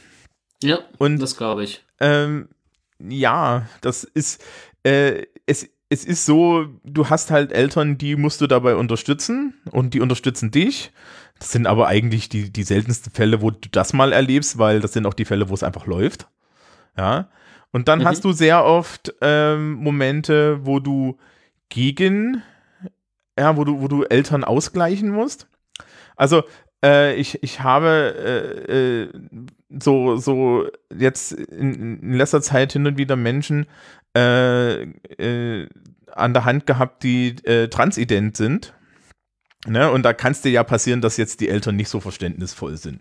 Mhm. Weil wir haben ja, wir haben ja ein Jungen oder ein Mädchen in die Welt gesetzt und das ist ja schon ein Verbrechen an uns, dass das Kind sich jetzt entscheidet, sein von uns vorgegebenes Geschlecht nicht wahrzunehmen. Ähm, Hör, hören Sie übrigens aus, aus Linden, wie die Augenbrauen von Jennifer ja, auf dem Dach liegen. Ähm. Ich kann tatsächlich gerade nicht die Augenbraue äh, heben, weil ich gerade nicht richtig zugehört habe, weil Sei die froh. Verbindung immer wieder abbricht. Ah, das ist schlecht. Sei froh. Sei, sei froh, hörst dir nachher an in einer ruhigen Minute, wenn du gut. Oh, gut jetzt höre ich euch wieder. Jetzt müsst ihr euch bitte wieder zusammenreißen. Nee, es war ja nichts Schlimmes, aber ähm, es, es war ja nichts Schlimmes. Aber die, nee, und, und dann gleichst du halt als Lehrkraft aus. Dann bist du, musst du halt auch mal vielleicht als Lehrer die, die Position haben, äh, äh, äh, die Menschen zu bestärken, ja, und zu sagen, nee, das ist okay, ja, ähm, und als Vertreter irgendwie der, der pluralistischen Gesellschaft bin ich jetzt hier auch der Vertreter, der sagt, dass, dass, dass, dass ihre Entscheidungen für sie okay sind. Ja, und lauter solche Sachen. Also es ist eben nicht einfach. Ähm, aber meine Güte, also ich sehe das immer so, dass ich dafür bezahlt werde. Also, ähm, theoretisch werde ich übrigens nicht dafür bezahlt, ne? Aber ist eine andere Sache. Ähm, was mir vorhin übrigens hier bei, zu- bei, den, bei den Ehen und so weiter noch, noch eingefallen ist, wir hatten es ja, dass der Ratschlag dann ist, äh, das hat ja Jennifer gesagt, dass man doch bitte über die großen wichtigen Dinge in Beziehungen nicht redet, ne? So von wegen Konsensfiktion in Kleingruppen und so. Das scheint, das scheint mir so, dass, Ja, ja, du wirst es das nicht glauben, tut, um in dem- Ziel zu Du, gefährden. du wirst es nicht glauben, in dem Text, soweit ich mich erinnere, war der Schluss der Autoren in dem Text, dass man doch sich überlegen sollte, ob man am Anfang einer Beziehung diese ganzen großen kontroversen Themen tatsächlich ausdiskutiert, weil da könnte halt das Beziehungsende bedeuten. Potzblitz. Ja, aber Man muss das erstmal als Leistung anerkennen, was da geleistet wird in den Beziehungen. Das darf man nicht. Ähm, naja, das Problem ist, glaube ich, Jennifer steht auf dem Standpunkt, man sollte, wenn ich das richtig verstanden habe, bei dir ist das immer so, man sollte doch bitte Beziehungen führen, wo, wo so die grundlegenden Dinge klar ausgehandelt sind, damit ich eine Sicherheit habe. Das ist ja auch ein Konzept, das ich sehr charmant finde. Anscheinend äh, können das aber die meisten Leute nicht. Und, und, ähm, und, und mit, mit, mit diesen Unsicherheiten und diesem Aushandlungsprinzip umzugehen, ist auch schwierig. Und das ist auch was, was mir vorhin eingefallen ist, als äh, aufgefallen ist, als wir über diese Freiheit, neuen freiheitlichen Familienkonzepte geredet haben, ne, die jetzt anstehen. Wenn das alles zerfällt, was machen wir dann? Wir gestalten das alles neu. Das ist halt alles Arbeit. Ne? Es, Ja, das ja, ist Arbeit, aber jetzt, das. Die, die jetzt nicht gestalten tätig sind, werden dann auch nur wieder hinterherrennen. Also es ist nicht so, als müssten die jetzt neu arbeiten, sondern das ändert sich so langsam. Ähm, Ich wollte gerade sagen, das ist alles Stückarbeit, das ist alles Stückwerk. ja, die Frage Ja. ist dann, die Frage ist dann, was die hinterherrennen, ne? naja, dem, was sich dann am Ende durchsetzt und äh, ne? Ja, Keine gut, da- Ahnung, was das sein jetzt wird. bin jetzt jetzt bin jetzt bin ich natürlich wieder so ein bisschen der Typ, der sagt, ich weiß nicht, ich wünsche eigentlich ich wünsche mir eigentlich, dass sich nichts durchsetzt außer Pluralität.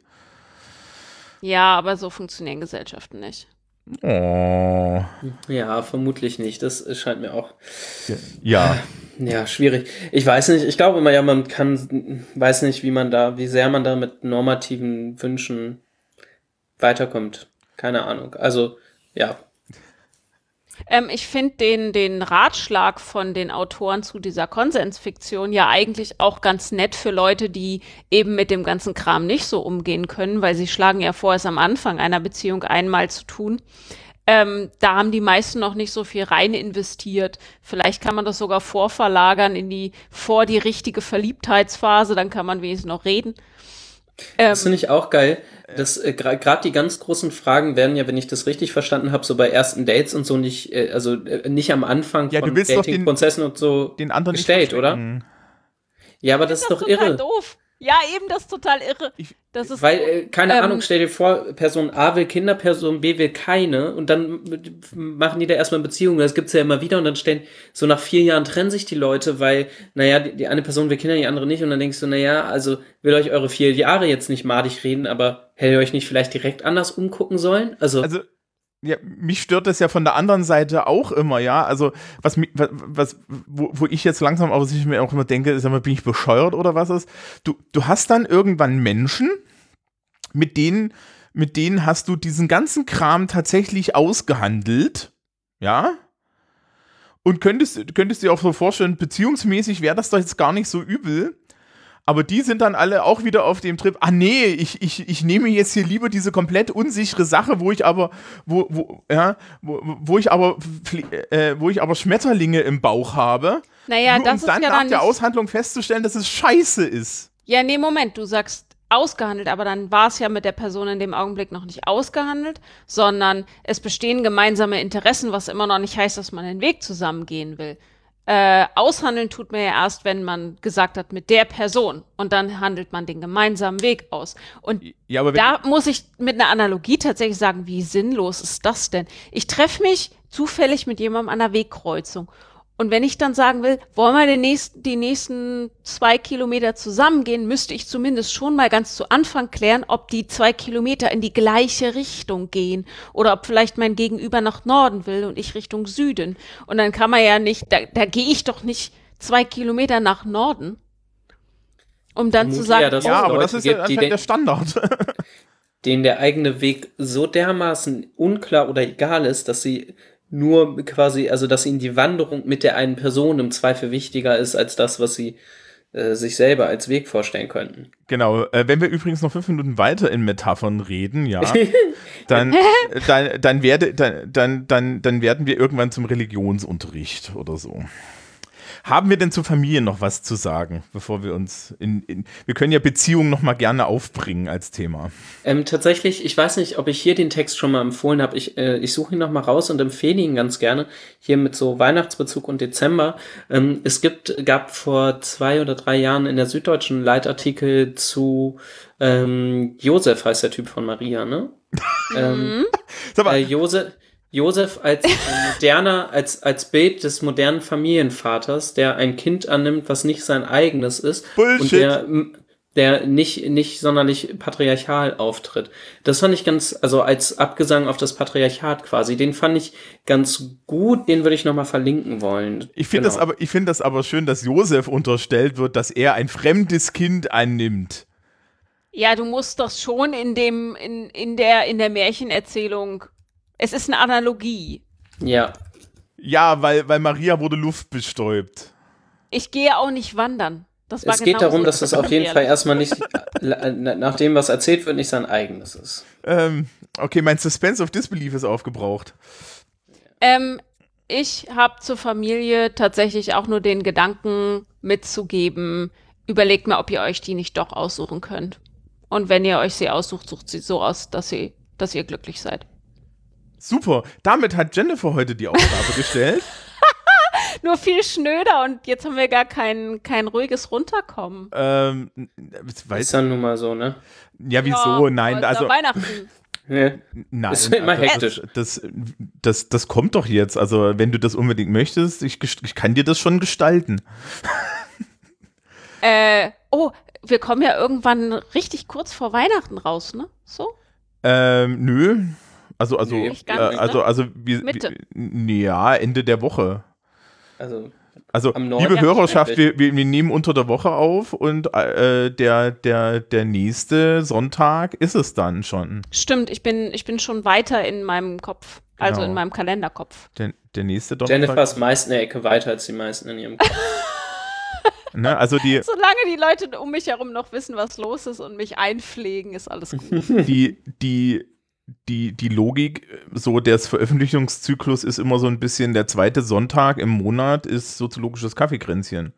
ja, bei mir war einfach schon äh, die zweite Ja. Dezemberwoche gerade. Ja, weil der, äh, das, weil der Sonntag der zweite war und das so ein bisschen komisch liegt, ne? Und Ja, man, man, so das Ein bisschen Gefühl, merkwürdig. man so ein bisschen das Gefühl hat, dass, ähm, ähm, dass, wir, dass wir jetzt eigentlich erst in der ersten Dezemberwoche sind, aber wir sind schon auf dem Weg zum zweiten Wochenende. Ach, ist das verwirrend. Ja, da zünden wir dann naja, auch gut. die, äh, Den Das- zweiten Weihnachtsbaum an. die ja, das, äh, äh, Hau mal richtig Die- raus hier. äh, die, die, die, die, die zweite Adventskerze an oder so, keine Ahnung.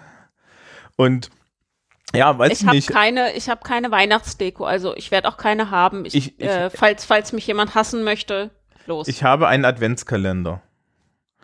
Ich habe einen Adventskalender. Ich habe es nicht mehr über das Herz gebracht, dem, dem Hund irgendwie so ein Elchgeweih zu kaufen. Oder sowas. oh, Weil ich meinen Hund nicht verachte. Ähm, schade. was, was gibt es Wünsche zu, zu Flocke mit Elchgeweih? Das sähe bestimmt niedlich aus. Ja, allerdings. Ein Das Grund verlagern mehr. wir in äh, private Kanäle. Ja, Ja, im Genau. Zweifel findet man die Bilder auf Instagram. Ja, ähm, wie, wie machen wir das Weihnachten? Also, also ich bin bei der Familie. Ich Ja. fahre durch Nordwestdeutschland, denn das ist generell mein Hobby oder so. Ja, Genau, Äh, Christoph fährt einfach von- unglaublich gern Zug. mit Familie oder so, keine Ahnung. Zu, Und- glaube ich. Und, Ja. und, und, und Jennifer sitzt ohne Weihnachtsdekoration alleine daheim. Und, Das wäre aber wunderschön, vielleicht aber so vernünftigen nicht. Lebkuchen. Genau, nee, ja nicht, weil meine Marke ihre Rezeptur geändert hat und bei Netto alles ausverkauft ist. Ähm, nee, wir haben, also mein Partner und ich werden Familie besuchen. Wir haben uns das so gelegt, dass das möglichst unstressig für uns wird, sonst hätte man nämlich keinen Bock drauf und wenn es für mich stressig wird, komme ich auch einfach nicht. Äh, und dann ist ganz viel äh, Zeit alleine eingeplant. Die letzten Weihnachtssüßigkeiten auffressen, lesen. Ich werde ganz viel essen. Das ist Das ist ein schön. ganz stabiler Plan eigentlich. Ich Ja. weiß, ja, der hat sich auch über Jahre kultiviert. Immer weiter weg von Menschen und hin zum Plätzchenteller. Ja, und ähm, an der Stelle kann man dann der Hörerschaft schon mal ein schönes Geschenkefest, ein fröhliches Hanukkah, ein schönes Weihnachten, ein fröhlichen Dies Solis, äh, Na Natis Solis Invicti, nicht fragen. Das ist Mithraismus im Übrigen. Ähm, da, da glaubt man an so einen weißen Bullen. Ein, weiß ich nicht, was gibt's noch? Kwanzaa gibt's noch. Für die Atheisten Geschenkefest. Und ähnliches wünschen. Was immer ihr Schöne auch vorlesungsfreie Zeit. ja, was immer ihr auch, was immer ihr auch an, an, an, an persönlichem Jahresendritus habt. Äh, es, gilt, es, gibt ja, es gibt ja diesen Mythos, ne, dass Weihnachtsengel zu DDR-Zeiten Jahresendfigur mit Flügeln hießen. Das ist gelogen. Das klingt Ähm, aber schön. Das ist schön, ja.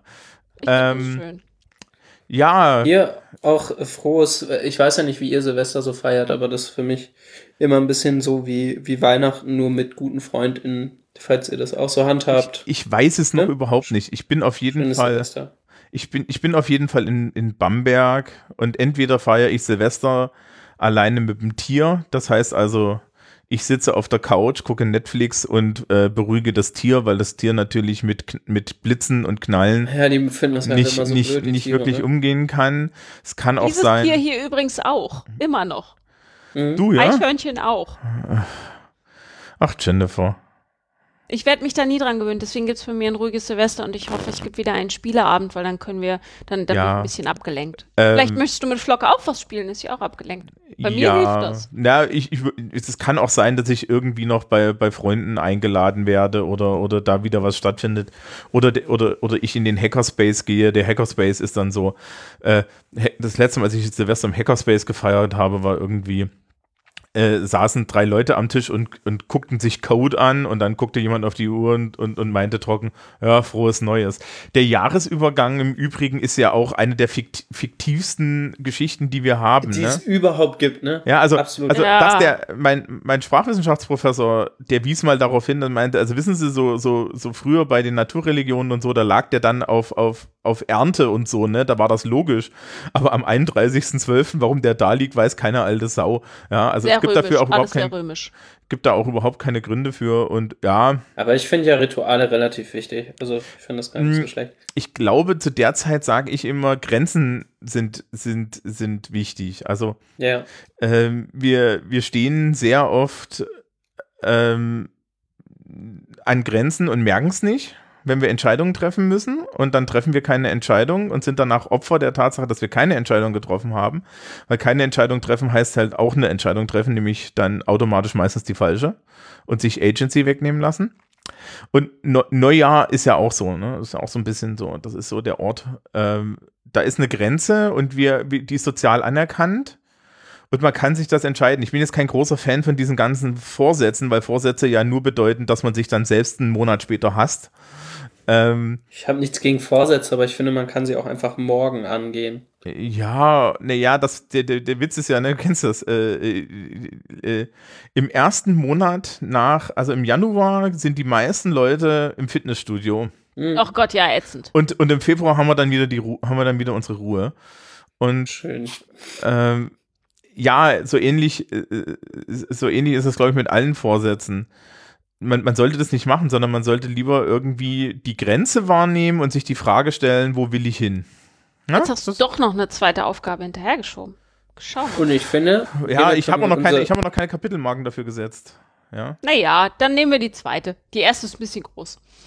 Okay. Nee, nee, wir nehmen natürlich die, die erste. Christoph. Ja, irgendwas Finger weg. hier, aber ich glaube, nee, ich habe nirgendwo meine Finger. Ich glaube, wir können aber unsere Hörerinnenschaft, weil wir schon seit zehn Minuten gefühlt nicht mehr über Familie reden, langsam Mal entlassen. Ja, das ist Zu schon. ihrer Familie. Genau.